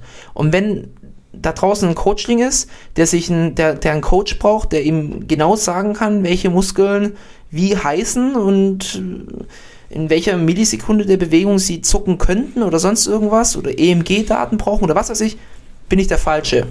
Aber das ist mir auch nicht so schade. Und die Jungs, die ich coach, klar, es sind sind jetzt nicht viele, aber die wollen das, die schätzen das auch an mir. Und es gibt, als Coach gibt es viel, viel wichtigere Skills als eben Wissen. Haben wir auch mal eine nice Podcast-Folge drüber gemacht. Was macht einen guten Coach aus? War übrigens eine wirklich nice Folge, die ist mir irgendwie hängen geblieben. Die haben wir noch damals bei dir aufgenommen, falls du dich erinnern kannst. Ich glaube sogar eine der ersten mit Tom, wenn ich mich jetzt nicht Kann täusche. sein, ja. Aber ähm, genau, das war jetzt zu der Frage. Kann man da noch was rausholen? Was war die andere Frage?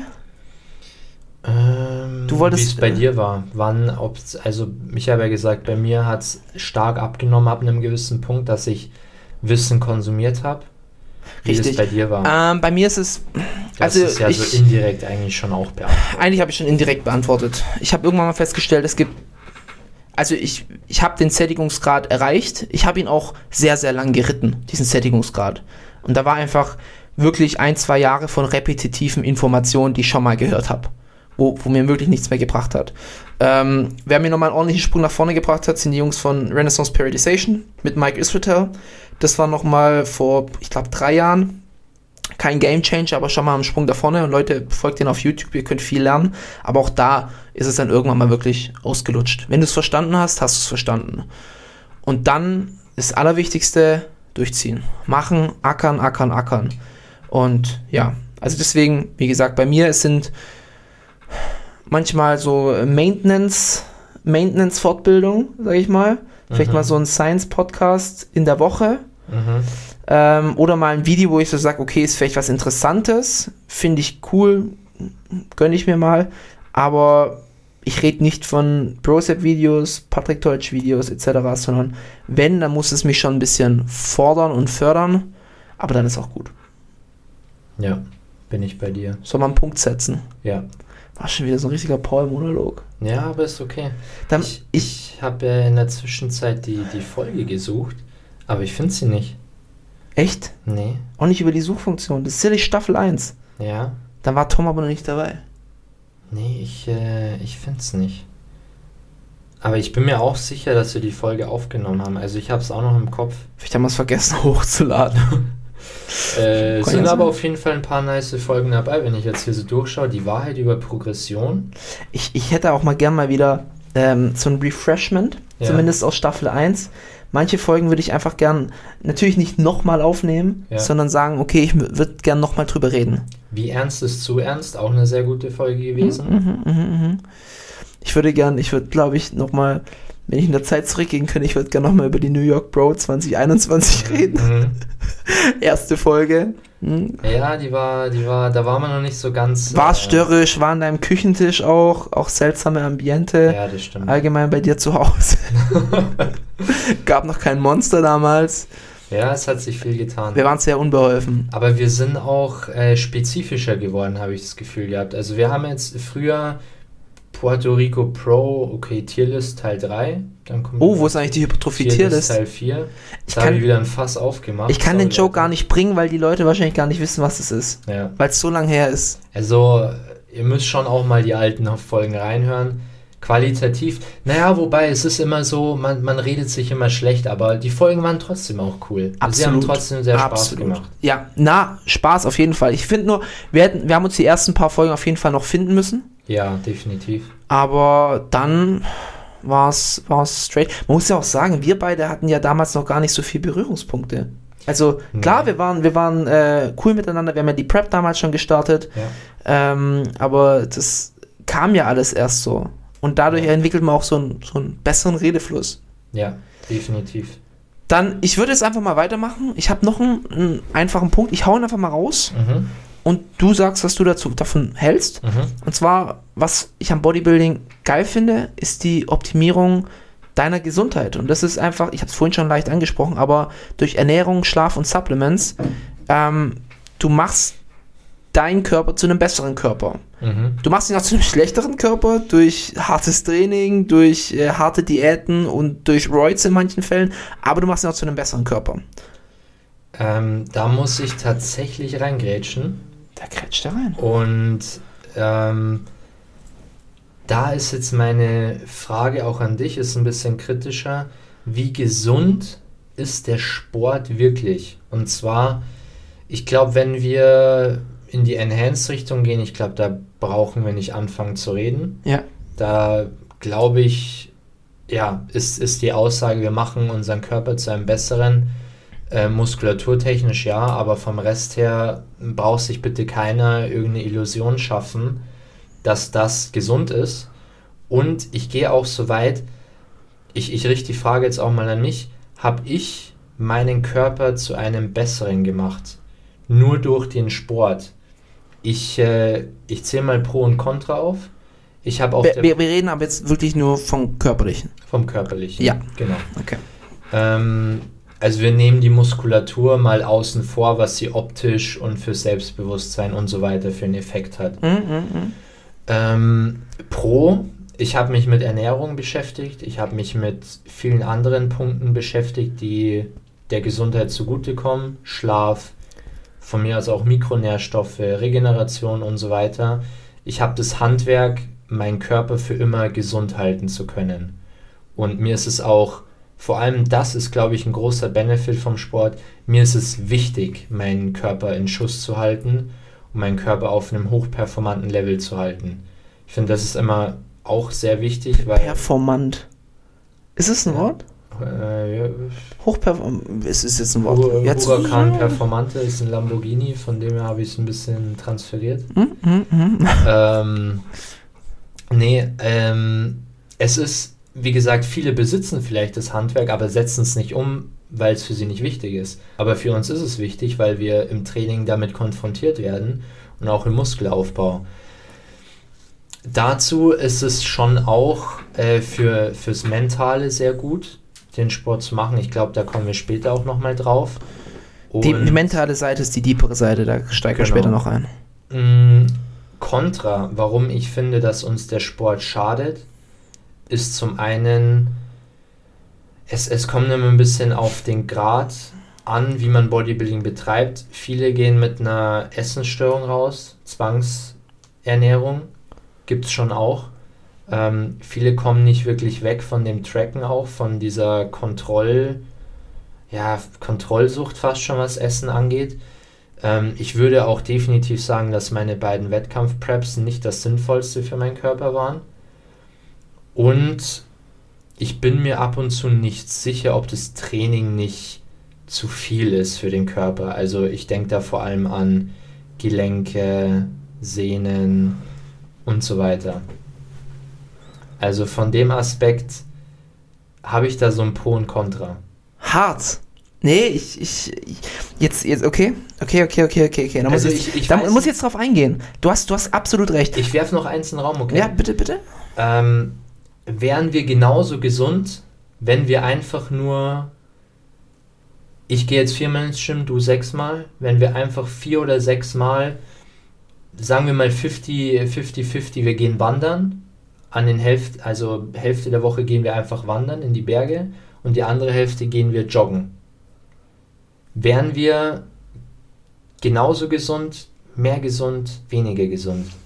Werfe ich jetzt einfach nochmal Okay, wenn, wenn wir alle Gegebenheiten gleich lassen, ich glaube, Ja. außer der hyperkalorischen Ernährung, weil 4500 bis 5000 Kalorien so am Tag essen, das Mhm. ist jetzt auch nicht, ist nicht gesund. Mhm. Aber sonst sagen wir gleiche Achtung der Mikro- und Makronährstoffe, gleiche Achtung des Schlafs, gleiche Achtung des Supplements, aber wir machen ich, also eine optimale Gesundheitsempfehlung wären 10.000 bis 15.000 Steps am Tag, wäre zweimal die Woche Cardio-Training und dreimal die Woche Krafttraining. Ja. Aber in einem normalen Maß. Okay, Mhm. okay. Da sind wir schlechter als diese Person. Mhm. Sind wir besser als die Person, die gar nichts davon weiß? Ja, definitiv.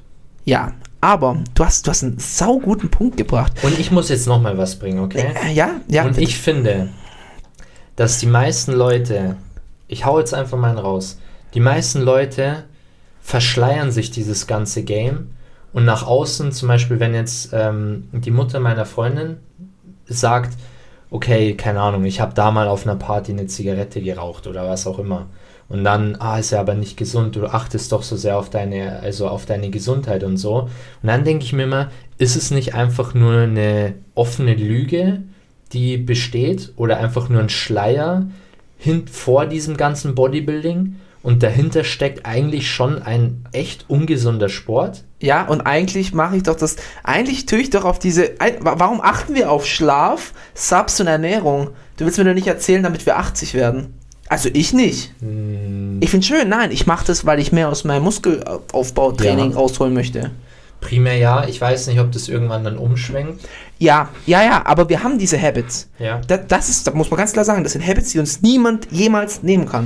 Und wenn wir irgendwann mal den, den krassen Sport, sagen wir, Arbeit nimmt überhand, wir kriegen Kinder, wir haben Hunde, Katzen, Mäuse, was weiß ich, wir haben einfach Verantwortungen in unserem Leben und Ja. müssen faktisch, wir können nur noch dreimal die Woche trainieren. Mhm.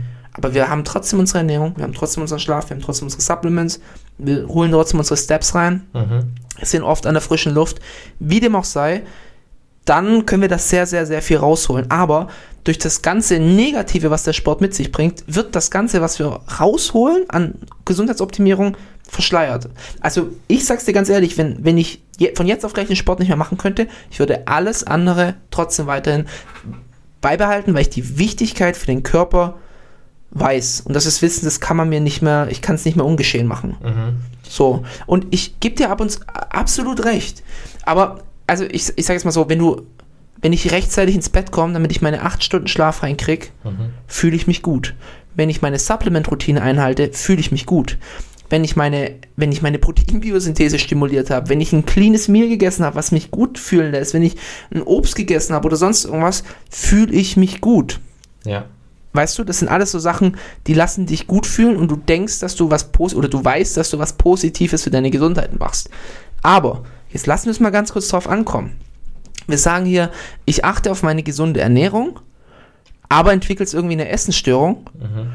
Manche enden dabei, sich einen Finger in den Hals zu stecken. Manche kommen nie wieder vom Tracken weg. Jede Mahlzeit wird abgewogen. Aber wir essen ja für unsere Gesundheit. Erster Punkt. Zweiter Punkt. Wir schlafen 8, 9 Stunden. Wir sind deswegen nicht wacher, weil Wir sind trotzdem todmüde, wenn wir morgens aufstehen, weil wir uns im Training aus dem Leben schießen, davor uns 600 Milligramm Koffein reinballern und unser Körper äh, auf Teufel komm raus versucht, hinterherzukommen in der Regeneration. Und dann, äh, ja, Supplements ist eigentlich so, hm, wir nehmen auch Supplements, die jetzt nicht vielleicht unbedingt die Gesundheitsparameter verbessern. So, nehmen wir Enhanced Bodybuilding, die nehmen ihre Supplements, um irgendwie ihre Gesundheit zu verbessern, spritzen sich dann im gleichen Zug auch die Steroide rein und da, da kannst du viel Fischtabletten schlucken, wie du willst, äh, Fischöltabletten, die dein Cholesterin besser machen, wenn du dir danach die Roids reinspritzt, die dein Cholesterin wieder schlechter machen, Schadensbegrenzung. Schadensbegrenzung. Also es ist schon, es ist, wie, wie soll man sagen, es ist äh, schizophren. Es ist Ja. wirklich schizophren. Ich, ich gebe dir ab, ab, absolut recht, aber trotzdem muss man sagen, wir machen diesen Sport no matter what, dann nehmen wir doch, dann versuchen wir doch, unser, unsere Gesundheit so gut wie möglich zu optimieren, weil wir dieses Wissen haben. Ja. Ich denke, man muss vielleicht auch unterscheiden, was gehört zu, zu Fitness und was ist Bodybuilding. Mhm. Und ich denke, Bodybuilding kommt immer mit einer bestimmten oder einer gewissen Ex, mit, Mit dem ne- Extremismus, ja. mit. Extremismus einher. Und diesen Extremis, äh, Extremismus bis ans Maximum zu treiben, ist nicht gesund. Ja. Aber dieser Grundfitness-Gedanke ist sehr gesund. Ja. Und äh, ich finde es einfach ein super Punkt. Der Unterschied zwischen beispielsweise einer anderen Person und mir, wir sitzen vor einer Schale Gemüse und ich will diese Schale Gemüse essen, weil ich weiß, was es mir bringt und ich diesen Gedanken habe, also Ja. diese innere Motivation. Und die andere Person würde es essen, weil sie weiß, okay, es ist gesund, ich muss es essen. Oder sie sind dann, boah, Gemüse. Genau. Und wir haben durch den Sport so eine innere Motivation für gesunde Ernährung entwickelt. Neulich hat mich, äh, ne, da hat's draußen ja so gestürmt, und da war das so eine alte Dame, die hat ihre Post geholt. Mhm. Und dann bin ich gerade so vorbeigelaufen, hat sie mich gefragt, ob ich nicht mein Gemüse gegessen habe. Weil es Oh. so gestürmt hat. Okay. Kennst, kennst du es nicht? ja, doch, Das, okay. das macht, man, macht man doch bei Kindern immer. Ja, ja, das dein Gemüse, sonst gibt schlechtes Wetter. Ja, ja, genau. Sonst scheint die Sonne nicht oder so. Ja. Nee, aber das ist äh, auf jeden Fall ein kontroverser Punkt, ja. Kann man so oder so sehen, aber ich würde trotzdem sagen, da die Punkte entstehen, nimmt man sie mit. Ja, ja, Weil sie definitiv. trotzdem da sind. Definitiv. Gehe ich mit, gehe ich mit. Dann spiele ich den Ball wieder mal zu dir. Ähm, ich skippe jetzt den einen Punkt, der ist auch noch relativ, jetzt nicht stumpf, aber äh, ich schneide ihn kurz an, aber ich glaube, man muss nicht viel dazu sagen. Ein besseres, für einen selber ein besseres Erscheinungsbild bedeutet ja nicht, dass für jeden das Erscheinungsbild besser ist. Das ist sehr, sehr subjektiv. Mhm. Aber wenn man sich einfach wohlfühlt im Körper, kommt es natürlich auch mit einem gewissen Selbstbewusstsein einher und finde ich schon mit einem sichereren Auftreten. Also, ja, ich, ich kann es gar nicht anders beschreiben. Es ist, ich glaube, die, die Sätze beschreiben es gut genug. Und Boah, aber ich habe da jetzt einen, einen, einen tieferen hast einen Punkt. tiefen Einen, einen Punkt. sehr tiefen Ich finde das nämlich auch einen wichtigen Punkt. Ja, Ähm, dann führ mal aus. Ich- Vielleicht kann ich auch noch was anfügen, was ich auch noch auf meiner Liste habe. okay, es ist kontrovers, aber Leute, ihr, ihr müsst jetzt diesen Monolog, den ich jetzt halten werde, ihr müsst ihn bis zum Ende mithören und ihr müsst dafür auch verstehen, wie die Welt funktioniert. Bodybuilding und den Körper, den man dann darauf, dadurch aufbaut. Ja, ich rede jetzt davon, das, was wir sind durch Bodybuilding, strahlt eine gewisse körperliche Überlegenheit aus. Diese körperliche, also du bist, wenn du muskulöser bist, wirst du von der Gesellschaft anders wahrgenommen, wie wenn du unmuskulös bist. Und auch wie wenn du übergewichtig bist. Oder wenn du klein bist oder besonders groß bist. Du wirst anders wahrgenommen, ob du es willst oder nicht. Du wirst im Everyday Life, wenn man dich sieht, wirst du nicht verurteilt, aber zumindest beurteilt aufgrund von deiner Entscheidung. Das kannst du, das kannst du dir nicht anders aussuchen. Mach einfach selber das Beispiel. Du gehst in den Supermarkt und hast eine Brünette mit gemachten Brüsten und einem riesigen Ausschnitt. Da hast du direkt ein Bild dazu. Positiv oder negativ. Ganz egal, du- du hast ein Bild. Person. Ja. Du hast, und dann läuft da ein, jemand Gepacktes dazu, dann hast du ein Bild, dann, dann entsteht in deinem Kopf eine Story. Bewusst oder unbewusst. Bei dem einen mehr, bei dem anderen weniger, aber eine Story entsteht. Du siehst eine alleinerziehende Mutter mit zwei Kindern. Eine Story entsteht in deinem Kopf, ob du willst oder nicht. Und körperlich eine äh, muskulös zu sein, also muskulös auszusehen, strahlt eine Überlegenheit gegenüber anderen Menschen oder deinem Umfeld aus. Ähm, du, du strahlst etwas aus und du, du stellst etwas dar. Du bist eine gewisse Person. Ob das damit Respekt und Anerkennung einhergeht, es, es geht mit etwas einher. Und das kann dir im Leben, und das ist jetzt, wie gesagt, ist jetzt wieder, das ist jetzt ein harter Punkt, aber ich meine, am Ende des Tages so funktioniert die Welt. Gehen wir ins Berufsleben rein. Sagen wir, du hast irgendwo, du bist vielleicht erst Mitte 20 und bist in einem Job, hast einen Job bekommen und fängst es langsam an, in Meetings integriert zu werden. Jetzt natürlich mit Homeoffice ist eine andere Sache. Aber wenn du, in, wenn du irgendwo was präsentieren möchtest und du kommst da rein und du bist vielleicht 1,85 groß, wiegst vielleicht 110, 120 Kilo, man sieht, dass du trainierst, wirst du eine ganz und das ist einfach so. Da kann man sagen, was man will. Du wirst eine andere Erscheinung auf dein Umfeld haben, wie wenn da eine junge Dame reinkommt, 1,50 groß ist und vielleicht 40 Kilo wiegt. Du wirst von den Menschen anders wahrgenommen und du wirst leider, natürlich ist es traurig, aber ich meine, die, die Welt ist so, wie sie ist und dann muss man halt die Spielregel mitspielen. Du wirst besser klarkommen. Ähm, ich hatte da auch mal mit äh, ähm, einem Freund von mir eine Diskussion, der am Anfang von, von seinem von seinem äh, von seiner Trainingskarriere, äh, er hat damals bei Aldi gearbeitet, äh, hat er sein duales Studium gemacht und hat Trainingshandschuhe getragen, weil er wollte keine Schwielen haben, weil er gesagt, wenn er jemand die Hand gibt, ähm, dann und die merken, dass er Schwielen hat, das würde ihn so degradieren. Mhm. Und ich habe ihm dann damals ganz klar gesagt, wenn zu mir jemand kommt und ich der Chef von der Firma bin, der einen festen Händedruck hat, und ich merke, das sind raue Hände, das sind Arbeiterhände. Der hat dafür was geleistet. Das macht auf mich einen ganz anderen Eindruck und ist bei mir immer so. Bei mir, das habe ich auch von, mein, von meinem Vater super mitbekommen. Der, you never get a second chance for a first impression. Und der Händedruck ist was ganz, ganz Wichtiges. Das ist, also, und, und wenn du einen stabilen Händedruck hast, Blickkontakt hältst, hast du, bist du sofort anders im Kopf von Menschen, wie wenn du irgendwie auf den Boden guckst, einen soften Händedruck hast. Das sind auch so Sachen wie, sagen wir Alltagssituationen. Wenn du nachts mit deiner Freundin essen warst und dann durch die Straße läufst und da steht eine Gruppe von Jugendlichen, ja, egal ob die was sagen oder nicht, wenn deine Freundin da alleine laufen würde, werden die vielleicht auch mal einen, Kommentar raushauen, irgendwie, hey Schnecke oder irgendwie hinterherpfeifen, aber wenn sie mit dir ist und du halt einfach eher eine Erscheinung bist, dann werden die in 9 von 10 Fällen, vielleicht sogar in 10 von 10 Fällen, nichts sagen.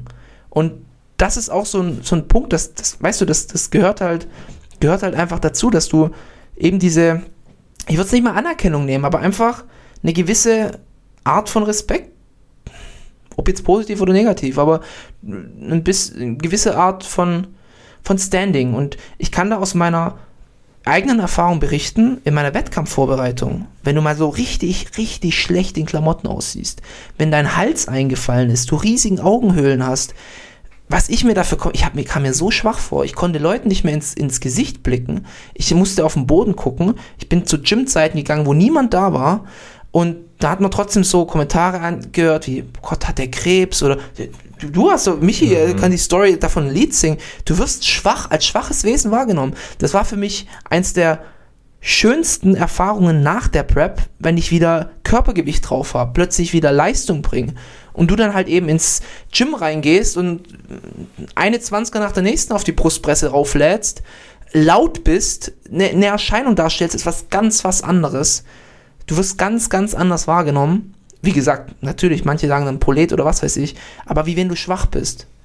Da hätte, wenn, wenn ich am Ende meiner äh, Wettkampfprep mit meiner Freundin irgendwie durch eine dunkle Gasse gelaufen wäre, da hätte, ich hätte nichts machen können. Ich hätte einfach nichts machen können. Wenn irgendwas passiert wäre, irgendjemand uns angefallen hätte, überfallen, ich hätte nichts machen können. Und ich rede davon nicht mal, dass, ähm, wenn du, wenn du körperlich überlegen aussiehst, dass du es auch bist, ne? Ich mache keinen Kampfsport, ich, ich habe früher Judo gemacht, ich könnte mich auch wehren, wenn was wäre. Aber die Wahrscheinlichkeit, dass hinter der Muskelmasse auch eine gewisse Kraft steckt, ist deutlich höher. Und deswegen würden sich Leute deutlich weniger trauen, dich einzuschätzen, wenn sie dich als überlegen ansehen. Und ich kann es auch aus meinem Arbeitsleben sagen. Ich meine, ich war, ich bin Werkstudent, ich bin quasi in der Nahrungskette ganz weit unten bei mir im Betrieb. Und ich habe noch nie eine Respektlosigkeit, ob es jetzt wegen meinem Körper ist oder nicht, erfahren, aber ich weiß, also von den Mitarbeitern, von den ganz normalen Produktionsmitarbeitern, war mir noch nie jemand respektlos gegenüber, obwohl ich weiß, dass sie untereinander definitiv respektlos sein können und dass neue Mitarbeiter definitiv ähm, auch mal eine auf den Kopf gekriegt haben. Und Mhm. das ist mir zum Beispiel nicht widerfahren. Mhm. So, jetzt habe ich ein, ein, ein großes Fass aufgemacht. Du wolltest eigentlich nur einen kleinen Punkt raushauen. jetzt will ich mal deinen Take dazu hören. Ich, äh, ich äh, würde eigentlich nur ein paar Punkten einhaken. Und zwar ein Punkt, der mir aufgefallen ist, weil du zum Beispiel gesagt hast, in der Arbeit mit Vorträgen und so weiter, ähm, wie, man, wie man was ausstrahlt. Ich finde, es geht viel mit Aura einher. Mhm. Und ich finde auch, dass genauso Menschen ohne Trainingshintergrund eine extreme Aura ausdrücken können. Also es gibt für mich auch viele Menschen, vor allem auch in der Arbeit, die ich sehe und die für mich etwas ausstrahlen, ohne einen besonderen Körper zu haben. Die, ja, ich, ich- das kann man nicht so beschreiben, die strahlen einfach was aus. Aber ich gebe dir definitiv recht, dass man, dass es einem leichter gemacht wird, diesen ersten, ah, wie soll ich sagen, diese erste Hürde zu überwinden bei Menschen. Ich weiß nicht, ob es Hürde ist, aber es ist auf jeden Fall ein Faktor, der das verstärkt. Und wenn du Ja. halt, Ja, äh, was ich sagen will, ist, wenn du, wenn du ein kleines Mäuschen bist, also vom Charakter her, ja, sehr unterwürfig und so weiter, dann wirst du derselbe Charakter in einem muskulösen Körper wirst du anders wahrgenommen. Und durch dieses anderes Wahrnehmen, durch diese andere Wahrnehmung in deiner Umgebung, kommen dann Sachen wie Selbstbewusstsein. Das, Ja, weißt du? Ja, ich, ich denke vor allem, dass es äh, auch auf was du jetzt anspielst, dass es sehr wichtig ist, dass beides mit einhergeht. Ja. Dass ihr nicht einen auf dicken Macker macht, nur Gar weil nicht, ihr, gar nicht, weil ihr Muskulatur habt und euch überlegen fühlt, sondern dass auch, ich sage immer so, Becken, also das auch zu beweisen, dass man beispielsweise für viele drückt auch ein muskulös, muskulöser Körper eine gewisse Disziplin aus, ähm, eine gewisse Leistungsbereitschaft, auch Erfolg. Und ich finde es immer sehr wichtig, dass man das auch bestätigt durch seinen Charakter, der natürlich auch positiv davon beeinflusst wird, wenn du ähm, im Sport was schaffst. Sport ist eine sehr wichtige Komponente, um ein Selbstbewusstsein aufzubauen, egal welcher Sport es ist. Ja. Es ist sehr wichtig für, meiner Meinung nach, Dein, dein, dein, dein Bild, was du darstellst, kann sehr, sehr schnell verfliegen, wenn du ein Depp bist. Ganz, Genau. ganz klar. Also Genau. wenn du irgendwie ein Prolet wirst, genau. selbst, also wenn ich jetzt eine Erscheinung, wenn da eine Erscheinung in den Raum reinkommt, aber dass ich wie der letzte Depp fällt, dann war das, ist es auch relativ egal. So. Aber eben dieses, diese Grundvoraussetzung, diese Grunderscheinung, die du darstellst, das ist halt, ja, ist, ist halt, ist halt was anderes. Und wie du sagst, manche Menschen haben eine Aura von sich aus. Mhm. Die können auch klein sein. Es gibt viele, die sind sehr klein, rund, pummelig und kommen super bei Frauen an, weil sie vielleicht einen Hammerhumor haben, ein super Selbstbewusstsein, richtig geile Sprüche rausdrücken. Ähm, da, Ja, es das will ich gar nicht ab, ab, abwerten oder, oder absagen, aber Ich, ich denke, es hilft dir einfach, wenn du auch noch körperlich überlegen aussiehst. Also was heißt überlegen, aber halt körperlich etwas darstellst. Allein auch natürlich durch den Aspekt, wie du sagst, durch Disziplin etc., aber halt auch einfach, ja, wie, wie du wahrgenommen wirst, wie du, wie du in Erscheinungen im Raum bist. Und dein, dein Blick, wenn du ein frisches Meeting hast, und da sind, das sind zehn Leute und zehn Leute wollen was präsentieren, dein Blick wird bei dem hängen bleiben, der erstmal da ist, präsent da ist. Also so, das heißt, Gesicht ausstrahlen, ähm, äh, Körperhaltung ausstrahlen, aber halt auch äh, körperliche Entwicklung. Und wenn du halt muskulös bist oder muskulösen Körper hast, dann wirst du auch eine bessere Ausstrahlung haben. Was aber nicht heißt, dass du diese gute Ausstrahlung nicht aus mit, auch noch mit einem unmuskulösen Körper haben kannst. Genau. Ich denke, man kann es zusammenfassen, dass der Sport uns mental, so, sowohl körperlich als auch mental, was auf den Weg gibt, Mhm. was wir zu unserem Vorteil nutzen können. Mhm. Ich glaube, so kann man es vielleicht allgemein ausdrücken. Ist gut? Ist gut. Ja, ist, äh, ist, glaube ich, schon ein großer Also ich, ich fand Aspekt auch. ich fand's jetzt keinen kleinen Take, um ehrlich zu sein. nee, ist, äh, ist ein mein, mein. Körpergefühl ist jetzt ein ganz, ganz anderes wie vor sieben, acht Jahren.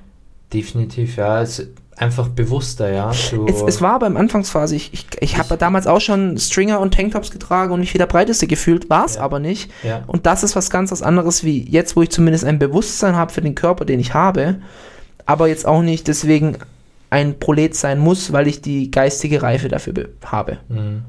So. Ja. Auch einer der Gründe, weshalb ich, ich trainiere nicht in Tanktops oder sonst irgendwas, ich trainiere gerne in meinem Hoodie, ich bin gerne in meiner Zone quasi, in meiner, in meiner eingeschlossenen Kapsel. Und ähm, ja, nee. Das Ja. ist Punkt. Nee, ich glaube, können wir, Können wir so stehen lassen? können wir so stehen lassen. Ja.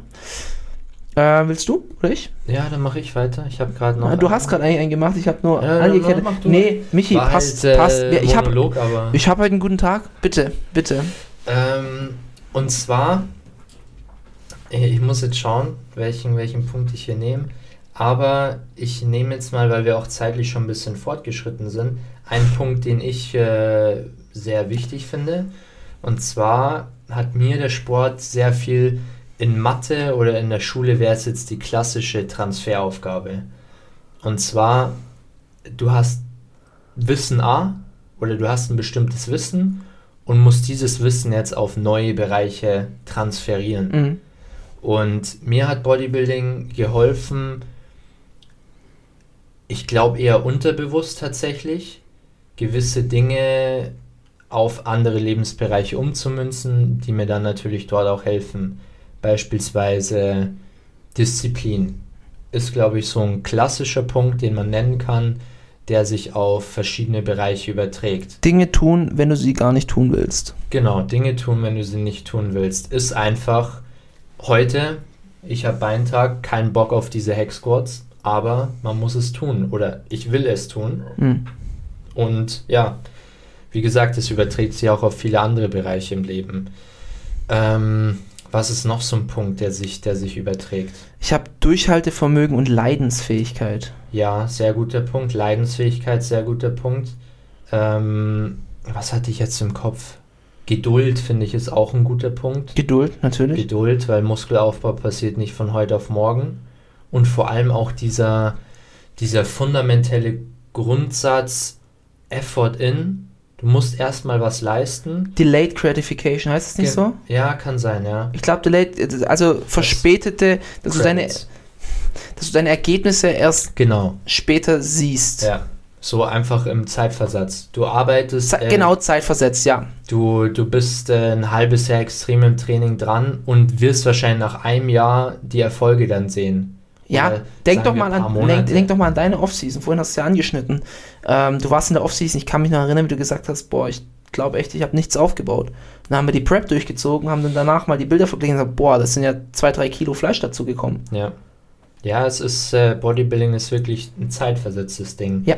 Und auch wenn es bei euch gerade richtig gut läuft, ist es vielleicht nicht der Grund, weil ihr jetzt gerade gut funktioniert, sondern weil ihr vielleicht vor drei Wochen richtig geile Woche hattet. Ja. Das äh, muss man immer ein bisschen bedenken. Also es ist sehr viel Zeit versetzt. Genau. Und ich finde auch, das hilft dir generell, beziehungsweise auch karrieremäßig, okay, ich muss jetzt erstmal was reingeben und bekomme dafür den Reward ein bisschen Zeit versetzt. Du wirst, du wirst jetzt erstmal ein paar dreckige Jahre haben, ganz Genau. klar. Und dann, nach diesen paar dreckigen Jahren, wo man, und jetzt sind wir wieder beim Punkt, Disziplin, Durchhaltevermögen, Leidensfähigkeit, wo du vielleicht mal, wo du vielleicht mal nicht um 17 Uhr, wenn es Feierabend ist, gehst, sondern mal bis 20 Uhr bleibst, vielleicht mal Arbeit mit nach Hause nimmst, vielleicht mal am Wochenende reinkommen musst, ähm, und so weiter und so fort. Und dann kann es sein, du bist immer in derselben Position, immer dasselbe Gehalt für drei, vier, fünf Jahre und dann, bumm, Beförderung, Gehaltserhöhung. ja, Das, aber du musst, du musst erst geben, bevor du was bekommen kannst. ja. Also das sind so, so Mantras, sage ich jetzt. Ah, ich habe es ich hab's als Lebensweisheiten bezeichnet, aber ja, Ja. absolut. Ich habe noch einen ganz wichtigen Punkt und das ist, was zumindest bei mir dazu kam, ist die Entwicklung eines Egoismus. Und Egoismus ist so ein negativ behaftetes Welt heut, äh, Wort heutzutage, finde ich. Aber ich finde Egoismus was enorm Wichtiges und das ist auch etwas, was du im Berufsalltag brauchst Mhm. und ähm, ja, einfach Ellbogen zeigen, es vielleicht nicht immer jedem recht machen, weil im Bodybuilding, du kannst es nicht jedem recht machen. Wenn, wenn du gerade in einer Wettkampfvorbereitung bist und eine Familie will essen gehen, dann musst du auch lernen zu sagen, nein, ich bin gerade in einer Wettkampfvorbereitung, ich kann jetzt nicht diäten und ich will jetzt, äh, ich will, kann jetzt nicht essen gehen und ich will auch jetzt nicht essen gehen. Also klar, Egoismus, wenn er zu hoch ist und dein Umfeld in Leidenschaft trägt, schlecht, aber dieser Egoismus, den du aufbringen musst, um erfolgreich im Leben zu sein. Und sind wir mal ehrlich, wenn du wirklich Erfolg im Leben haben willst, egal in welchem Bereich, äh, Beruf, äh, privat, auch in deiner Beziehung, du brauchst einen gewissen Egoismus. Du kannst nicht mit jedem Shake Hands machen, du kannst nicht es jedem recht machen, du kannst nicht, äh, du, du wirst anecken. Du wirst faktisch anecken. Und dieses Anecken, das erfährst du im Bodybuilding. Das, also ich erfahre es fast täglich, lass es im Training sein. Wenn du an der Maschine bist und ähm, oder du willst an die Maschine ran und ihr kommt gerade zeitgleich hin und so, ja, äh, willst du da auch ran? Ich so, ja, du auch. Ich so, ja, ich mach dann, kannst dann danach. Also ganz banale Dinge. Jetzt nicht, dass ihr mich jetzt hier als, als Arschloch abstempelt, so. Ich wechsle mich auch gerne mit Leuten ab. Aber einfach so, so kleine Dinge, wo du Ellbogen zeigen musst. Und ich finde, dass es dir Bodybuilding auch zeigt, einen Egoismus zu entwickeln. Und das kann in vielen Fällen zu einem negativen Egoismus werden aber es kann auch ein gut kontrollierter Egoismus sein. Mm, ich denke vor allem auch, ah, wie drückt man es am besten aus, auch zu sagen, hey, ich gehe heute ins Training, also diese, diese ähm, fundamentalen Dinge auch wieder zu sagen, hey, äh, heute Abend, keine Ahnung, geht das oder das, nee, du, bei mir ist diese Woche noch äh, der und der Tag voll, ich muss heute noch ins Gym gehen dann auch einfach mal zu sagen, hey, ich, ich gehe heute ins Gym oder das ist eine Priorität. Ja. Und das auch durchzubringen. Das da, ja, und das halt eben auch im, im Arbeitsleben. Sagen wir, du hast ein riesengroßes Projekt, stellst es der Geschäftsleitung vor, da sitzt aber noch einer drin und der sagt so, oh, aber das passt mir nicht. Und dann sagt der Nächste, das ist aber auch nicht gut. Und, das, und dann verformst du dein Projekt 10.000 Mal und bist dann am Ende an einem Punkt, wo, wo es nicht mehr dein Projekt ist, wo du nicht mal mehr dahinter stehen kannst in solchen Situationen musst du auch mal sagen, nee, wir machen das jetzt so und wir gehen jetzt, wir marschieren jetzt in diese Richtung. Immer natürlich bereit zu Kompromissen sein und das Bewusstsein entwickeln, dass sich vieles um einen drehen muss, wenn man so einen krassen Sport betreibt. Also das Umfeld muss sich viel um dich drehen und du musst diesem Umfeld auch zurückgeben, aber du musst halt auch in Situationen, also wir reden jetzt nicht vom engsten Umfeld, aber vielleicht vom erweiterten Umfeld, von Leuten, die dir im Everyday Life begegnen, ähm, da musst du halt lernen, diesen Egoismus zu haben und diese Ellbogen zu haben. Weil die Gesellschaft, wenn du keine Ellbogen hast, die frisst dich auf. Ich denke vor allem, was mir jetzt immer in den Kopf kommt, ähm, es ist sehr wichtig, dass ihr euch neben dem Sport auch persönlich weiterbildet, weil ich genau das ist für mich diese Schwelle von positiv zu negativ. Also wie du sagst, Egoismus kann auch in negativ umschwenken. Auch dieses Gefühl, körperlich was auszustrahlen, kann auch schnell in was Negatives umschwenken. Deswegen finde ich es sehr wichtig, sich neben dem Sport, vor allem neben Bodybuilding, weil es schon den, ja, die eigene Wahrnehmung auch beeinflusst stark, sich auch einfach persönlich weiterzubilden und auch Erfahrungen zu sammeln und nicht einfach nur ein stumpfer Pumper zu sein. Nein, Persönlichkeitsentwicklung ist das A und das O. Und ich habe es auch aufgeschrieben bei den Lebensweisheiten in der Entwicklung von einer Selbstreflexion. Ja, genau. Und diese Selbstreflexion ja. ist enorm wichtig in Sachen Egoismus in ja. Sachen körperliche Erscheinung, ja. in Sachen Disziplin, Durchhaltevermögen, Leidensfähigkeit. Du musst dich selbst reflektieren. Ja. Das heißt nicht, dass du jeden Furz hinterfragen musst, aber du musst eine Selbstreflexion haben und du musst eine Bewusst, ein, ein, ein Bewusstsein haben für das, was du bist und tust und wie du denkst. Das ist. Und ich denke auch sehr wichtig, Bodybuilding ist auch ein ähm, Prozess, bei dem man immer unzufrieden ist auch ein Prozess, in dem man sich selbst kritisieren kann ja. und auch äh, Fehler an einem wahrnehmen kann, ja. aber trotzdem daran arbeitet und zu sagen, hey, mein Rücken ist nicht gut, ich tue jetzt was, damit es besser wird. Oder ja, damit Fehler eingestehen ist auch sehr, sehr guter Punkt. Kommt zur, zur, zur Selbstreflexion. Aber wenn ja. du das nicht kannst, dann wird es auch im Bodybuilding schwer, muss man, muss man einfach so sagen. Wenn du immer sagst, nee, meine Ausführung ist die beste, du lässt nie eine Meinung von außen zu, Klar, da sind wir, wir sind immer auf einem, auf einer Gratwanderung. Aber zu viel ist zu viel, zu wenig ist zu wenig. ich muss aber jetzt trotzdem dazu sagen, wir müssen gar nicht so viel, viel disclaimern, weil wir hier ja gerade sagen, was Bodybuilding für uns ist. Ja, das stimmt. Deswegen. Das stimmt. Und da- ja. Und wir haben halt dieses Bewusstsein. Ich sag, ich sag Ja. jetzt nicht, Leute, das, das wird so sein. ja, Ich glaube, es gibt auch Bodybuilder, die keine Disziplin haben. ja. Es gibt auch Bodybuilder, die kein Durchhaltevermögen haben. Ähm, es gibt auch Leute, die Proleten sind. Es gibt auch Leute, die sich komplett körperlich unterlegen fühlen, trotz Mhm. Bodybuilding. Das gibt's alles. Aber wie gesagt, das sind halt Punkte, Ich glaube, ich habe das wir- jetzt zu sehr in so einen verallgemeinernden Hals bekommen. ja, Das, so soll es natürlich nicht sein. Das äh, ist wirklich aus unserer Perspektive. yes. Nee, ähm, Transferaufgabe wird mir tatsächlich jetzt erstmal nichts mehr einfallen, also kein spezifischer Punkt mehr. Ich glaube, wir haben schon die, mit Ja. die wichtigsten gebracht. Disziplin, Durchhaltevermögen, Leidensfähigkeit, Nein sagen, Egoismus, Selbstreflexion. Ja, Ähm, äh, was hattest du? Delayed Gratification, Genau. solche Sachen. Mhm. Selbstwahrnehmung, genau. Hast du noch einen Punkt? Ich hätte noch einen letzten. Ich habe auch noch einen. Willst du zuerst? Äh, ja, so sag ich jetzt mal. Mhm. Ich zeige ich mal ein bisschen Ellbogen. Jetzt möchte ich Mhm, mal hier. mhm. Mhm. Egoismus, gesund oder zerschellt der Cincinnati Cast daran? Äh, meiner ist auf jeden Fall ungesund. ähm, nee, ich habe noch einen Punkt und ich finde den wichtig. Mhm. Ähm, aber auch wieder, wieder ein, ein, etwas, was es für mich ist. Ja? Und zwar, Bodybuilding ist ein elitärer Lebensstil, der dich abhebt und, und, und ähm, wo du dich vor dir selbst, wie soll ich sagen, vielleicht selbst beweisen möchtest oder selbst etwas darstellen willst und etwas anderes sein möchtest. Mhm. Ähm, genau, also ich, ich möchte, also mir gefällt dieser elitäre Lebensstil, den eben nicht jeder hat.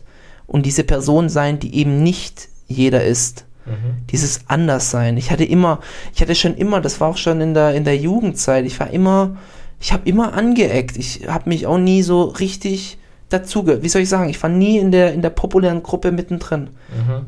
Auch, Der ich war auch, ich war auch ein, auch ein negativ, ich war auch ein schwieriger Charakter. Das war für mich ein ganz, ganz wichtiger Teil meiner Persönlichkeitsentwicklung, meines Erwachsenwerdens, diese Selbstreflexion. Ich hatte ganz, ganz schwere Charakterzüge, an denen ich gearbeitet habe. Aber ich wusste auch immer, ich will nicht, ich will nicht dazugehören. Mhm.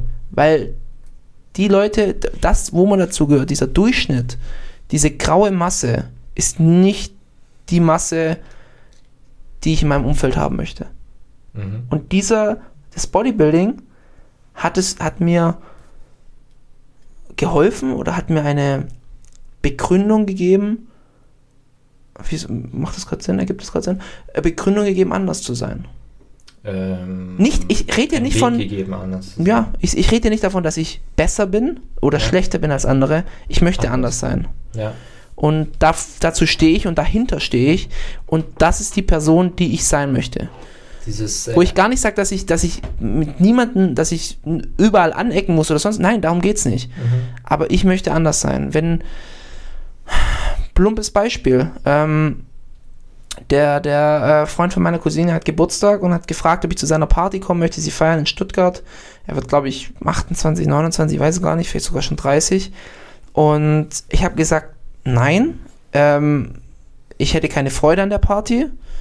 Ähm, ich bin lieber an dem Abend, weil ich fahre am Wochenende nach Hause und gesagt, bin lieber an dem Abend daheim bei meiner Mom, bei ihrem Hund, koch was Schönes und gehe rechtzeitig ins Bett. Und so habe ich es ihm kommuniziert. Ich habe es ihm genauso gesagt. Ich habe nicht gesagt, boah, pff, da ist mir ein Termin dazwischen gekommen. Ich habe gesagt, genau so. Ähm, ich würde gern, wir können deinen Geburtstag zu zweit irgendwie feiern. Ich koche dir gern was, wie auch immer. Aber das ist nicht das, sind wir jetzt wieder beim Punkt Egoismus, aber das ist nicht so, wie ich meinen Samstagabend verbringen möchte. Mhm. Und eben dieses, ja, dieses in der Mittagspause, die Mitarbeiter bestellen sich eine Pizza und ich habe mein Essen in der Tupperbox dabei, das ich mir vorgekocht habe, das ich abgewogen habe. Ja, solche Sachen. Bei mir tatsächlich ist dieses Anderssein äh, viel optisch. Also das äh, ist bei mir eher so in diesem optischen. Auch, Dabei. auch, auch, ja. Ach so, so meinst du, dass du das dich optisch ja, abhebst. Ja. Mhm. Also das Also ist es nicht bei äh, dir der Lebensstil? Äh, nee, weniger, weniger. Aber ich glaube, dass ich noch, äh, dass du den, den Li ich sage jetzt mal Lifestyle auch noch ähm, jetzt nicht härter, aber noch intensiver lebst als ich. Also ich habe schon immer auch mal so, war schon immer noch feiern und so. Also weißt du, wie ich meine? Ich glaube, dass du ihn noch mal intensiver lebst.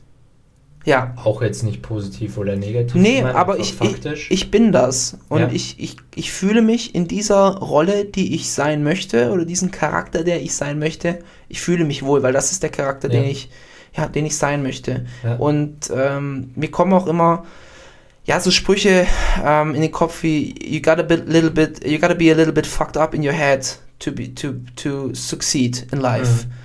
Und das, das sind so Dinge, die mir immer hängen blieben. Ähm, äh, you gotta be obsessed. You gotta be obsessed with Mhm. what you do. Also du, du musst besessen sein von dem, was du tust. Das ist so, ähm, da gibt's so einen, oh, wie heißt denn der? Ben Lionel Scott? Ich weiß es nicht, so ein Motivationsredner. Auf jeden Fall gibt's da so diesen Spruch, ähm, ähm, wenn Leute so sagen, oh, ich finde es schön, dass du, du hast eine Leidenschaft. Nein, ich, ich will nicht, dass Leute sagen, oh, ich finde es schön, dass du da was hast, was dich begeistert. Nein, nein, wenn Leute zu mir sagen, Junge, du bist besessen davon. Das ist, das nagt in deiner tiefsten Seele, dass du, dass du diesen Sport in diesem Ausmaß, in dieser Intensität machst. Das ist der tiefste Kern deiner Identität. Und klar, fürs Umfeld wird sowas negativ aufgefasst. Es ist auch negativ in vielen, vielen Bereichen, wenn man wirklich besessen von einer Sache ist. Aber es ist das, was ich sein möchte und das, was ich ausstrahlen möchte. Und ja, ja ich wiederhole mich, aber Ja. der Charakter, der Charakter, der ich, der ich sein möchte, ist jemand, der besessen ist von dem Sport, weil ich ihn liebe, weil ich ihn über alles liebe. Ja, Ich glaube, kann man äh, so stehen lassen. kann man so stehen lassen. Ich meine, du, du kannst davon ein Lied singen, du kennst mich jetzt schon lang genug. ja, Du, du, definitiv. du weißt, was es für mich ist. Und Ja. wir haben auch festgestellt, was, zu was es auch Negativen führen kann. Auch keine Ja, Frage. Ich, wie, wie gesagt, wir sind ja hier auch nicht äh, am Punkt, etwas zu judgen, aber deshalb liebst du Bodybuilding, weil es dir eine Obsession gibt. ja.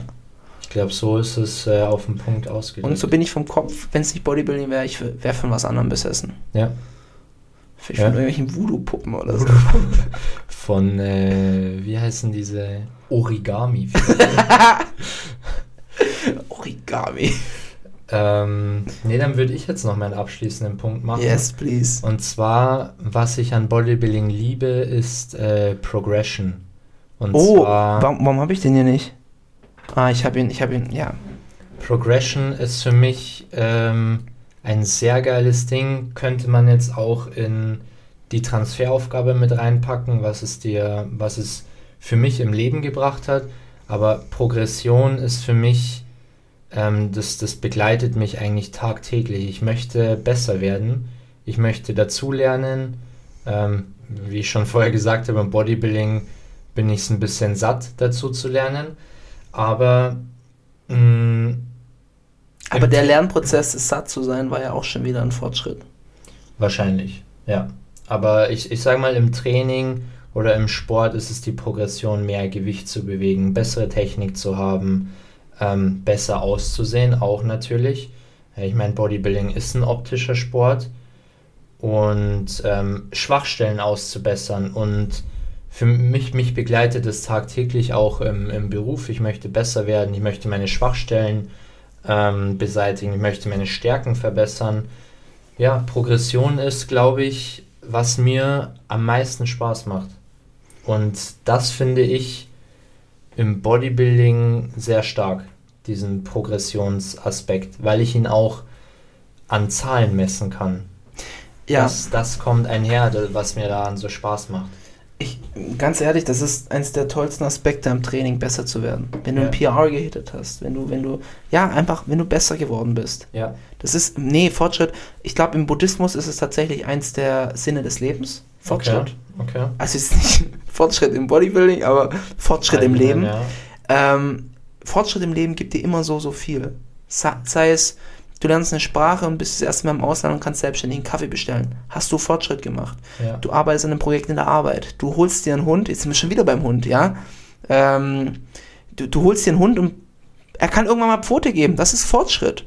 Und Bodybuilding hast du es halt auch eben schwarz auf weiß. Klar, manchmal dauert es zwei, drei Monate, bis du eine Rap mehr schaffst oder ein Kilo mehr oder sonst irgendwas. Aber du hast eben ständig diesen Fortschritt, der dich so erfüllt. Ich, Das ich Ergebnis glaub- deiner Arbeit, das Ergebnis von dem, was du reinsteckst, ist dieser Fortschritt. Und du hast das Gefühl, ich mache was richtig. Wenn du stärker, besser, muskulöser, hübscher, was weiß ich wirst, du hast was richtig gemacht. Sind wir wieder bei der Delayed Gratification. Ja, ich, ich glaube vor allem bei Bodybuilding ist sehr speziell, weil die Progression so hart im Fokus steht. Also es, es dreht sich ja schon gefühlt alles um diese Progression. Ich meine, es geht jeden, jedes Training geht es um, um wirklich Progression. Du willst ja mehr bewegen als im letzten Training. Klar, das könntest du jetzt in einer anderen Sportart auch, aber ich glaube, bei Bodybuilding ist es noch mehr im Fokus als bei anderen Sportarten. Hm. Ähm, gibt bestimmt auch Beispiele aus anderen Sportarten, die genau denselben Gedanken haben. Aber ich glaube, im, im Gym ist schon nochmal ist schon noch mal besonders und das, das macht mir einfach Spaß am Bodybuilding. Weshalb, ja, mir macht es einfach Spaß, dem, das obere Ziel, Progression und alles drumherum so auszurichten, dass man Progression erzielt. Und Bodybuilding ist auch einfach ein ehrlicher Sport, wenn du nicht nicht investierst, nicht ähm, Einsatz mit reingibst, dann bleibt Progression auch aus. Wenn ich noch einen Punkt zu den Progressionen bringen kann, ist wie ähm, frustrierend Progression am Anfang sein kann. Ich, wir haben vorhin, bevor der Podcast angefangen hat, über ein Projekt bei dir geredet. Und ich habe das jetzt schon so oft widerfahren. Ähm, nehmen wir den Hundewelpen oder nehmen wir, nehmen wir den, ja, Beispiel, wir haben, als wir uns Ole geholt haben, ähm, das war schrecklich die ersten paar Wochen. Er wollte gar nichts hören, gar nichts. Hast nichts an ihn rangebracht. Und irgendwann ging es dann los. Ähm, das gleiche in der Arbeit. Du bekommst ein neues Projekt, du siehst erst einen riesigen Berg von dir. Äh, oder lass es eine Masterarbeit, Bachelorarbeit sein. Du siehst erstmal einen riesigen Berg von Literatur und weißt gar nicht, was abgeht. Und irgendwann, wenn du dich nicht von, wenn du dich nicht von diesem Berg abschrecken lässt, und im Bodybuilding war es genauso bei mir. Das erste Jahr war Hölle, die ersten zwei Jahre waren Hölle. Wenn du dich von diesem Berg nicht abschrecken lässt und dich wirklich durchockst, bei mir war es auch beim, beim Kochen so. So simple Sachen, wie man kocht, wie man richtig kocht, wie man Essen abschmeckt, wie man, was weiß ich, auf was es beim Kochen ankommt, äh, so kleinste Kniffe. Am Anfang ist es so ein riesiger Berg an Informationen, aber solang, sobald du einfach sagst, ich stürze mich jetzt in diesen Berg rein, so, du siehst den Mount Everest vor dir. Das ist deine Progression. Ne? Kann man auch immer bildlich nehmen. Je höher du kommst, desto dünner wird die Luft, desto kleiner wird die Progression. Aber du siehst erstmal siehst du nur den Berg. Und anstatt vielleicht den Berg die ganze Zeit anzuklotzen, solltest du einfach mal anfangen loszulaufen. Ja. Und ja, es wird Ich- anstrengend. Ich muss sagen, ich liebe sowas auch, so sich selbst äh, eine Challenge setzen und etwas zu tun, dass man es am Ende schafft. Ja. Ich liebe das. Ja, Also das und am so- Ende geht dann diese ganze Rechnung aus, aber am Anfang ist es so gruselig. Ja, Neue Sachen sind am Anfang so unglaublich gruselig. Für, für mich absolut. Also für mich sind neue Sachen immer die Hölle. Aber sobald du mal drin bist, richtig, richtig drin bist, Hammer. mhm. ja Progression ist äh, sehr, sehr nice. Ich glaube, äh, wir bringen Da, danke, Michi, für diese abschließenden Worte. Philosophie, Progression ist sehr, sehr nice. Philosophiestunde mit dem Cincinnati Cast. Ähm, Ja. Hast, hast du noch einen Punkt? Nee, Oder wollen wir es nee. abrunden? Gott, ich bin pff, Zwei Stunden voll gemacht. Wahnsinn. Aber ja, war auch äh, ein, ein vollgepacktes Thema. Ich muss ehrlich sagen, das ist eine, einer meiner liebsten äh, Folgen. Ja, Ja, es hat mir gerade richtig Spaß gemacht, mit dir zu reden. ja, war gut. Ja. Ich, ich muss sagen, ich sehe mich in der Zukunft auch bei so einem ähm, einem kritischeren Podcast, wo man beispielsweise mal, also das ist jetzt nichts für eine, für eine Cincinnati-Plattform, aber ich finde gedanklich, jeder hat so ein bisschen sein eigenes und ich finde es sehr interessant, sich auch darüber auszutauschen, weil hinter jedem, ich meine, wir haben jetzt viele Dinge, wo wir übereinstimmen, weil wir auch denselben Sport machen, denselben Antrieb auch im Sport haben, weshalb wir jetzt viele Punkte gleich sehen.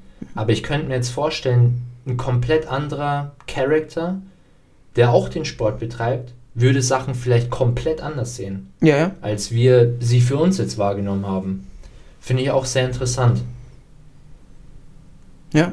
Aber bringt jetzt, äh, die Aussage bringt jetzt dem Podcast an sich gar nichts. nee, absolut nicht. Aber ähm, Philosophiestunde wollte ich jetzt nochmal abschließen. Äh, mir ist übrigens wieder eingefallen, was ich am Anfang sagen wollte. Oh ja, perfekt. das, ist zwei eigentlich, Stunden. das ist eigentlich eine perfekte Abrundung. Ja, Und zwar raus. hat mir ein Kumpel im Gym gesagt, er hört immer fleißig äh, unseren Podcast. Und ähm, er findet übrigens immer sehr lustig, wenn wir eine Winter- oder Sommerpause machen. ja, wir sind auch nur Menschen. Ja, aber er, er hat mir gesagt, also er, er hört es bestimmt safe jetzt an.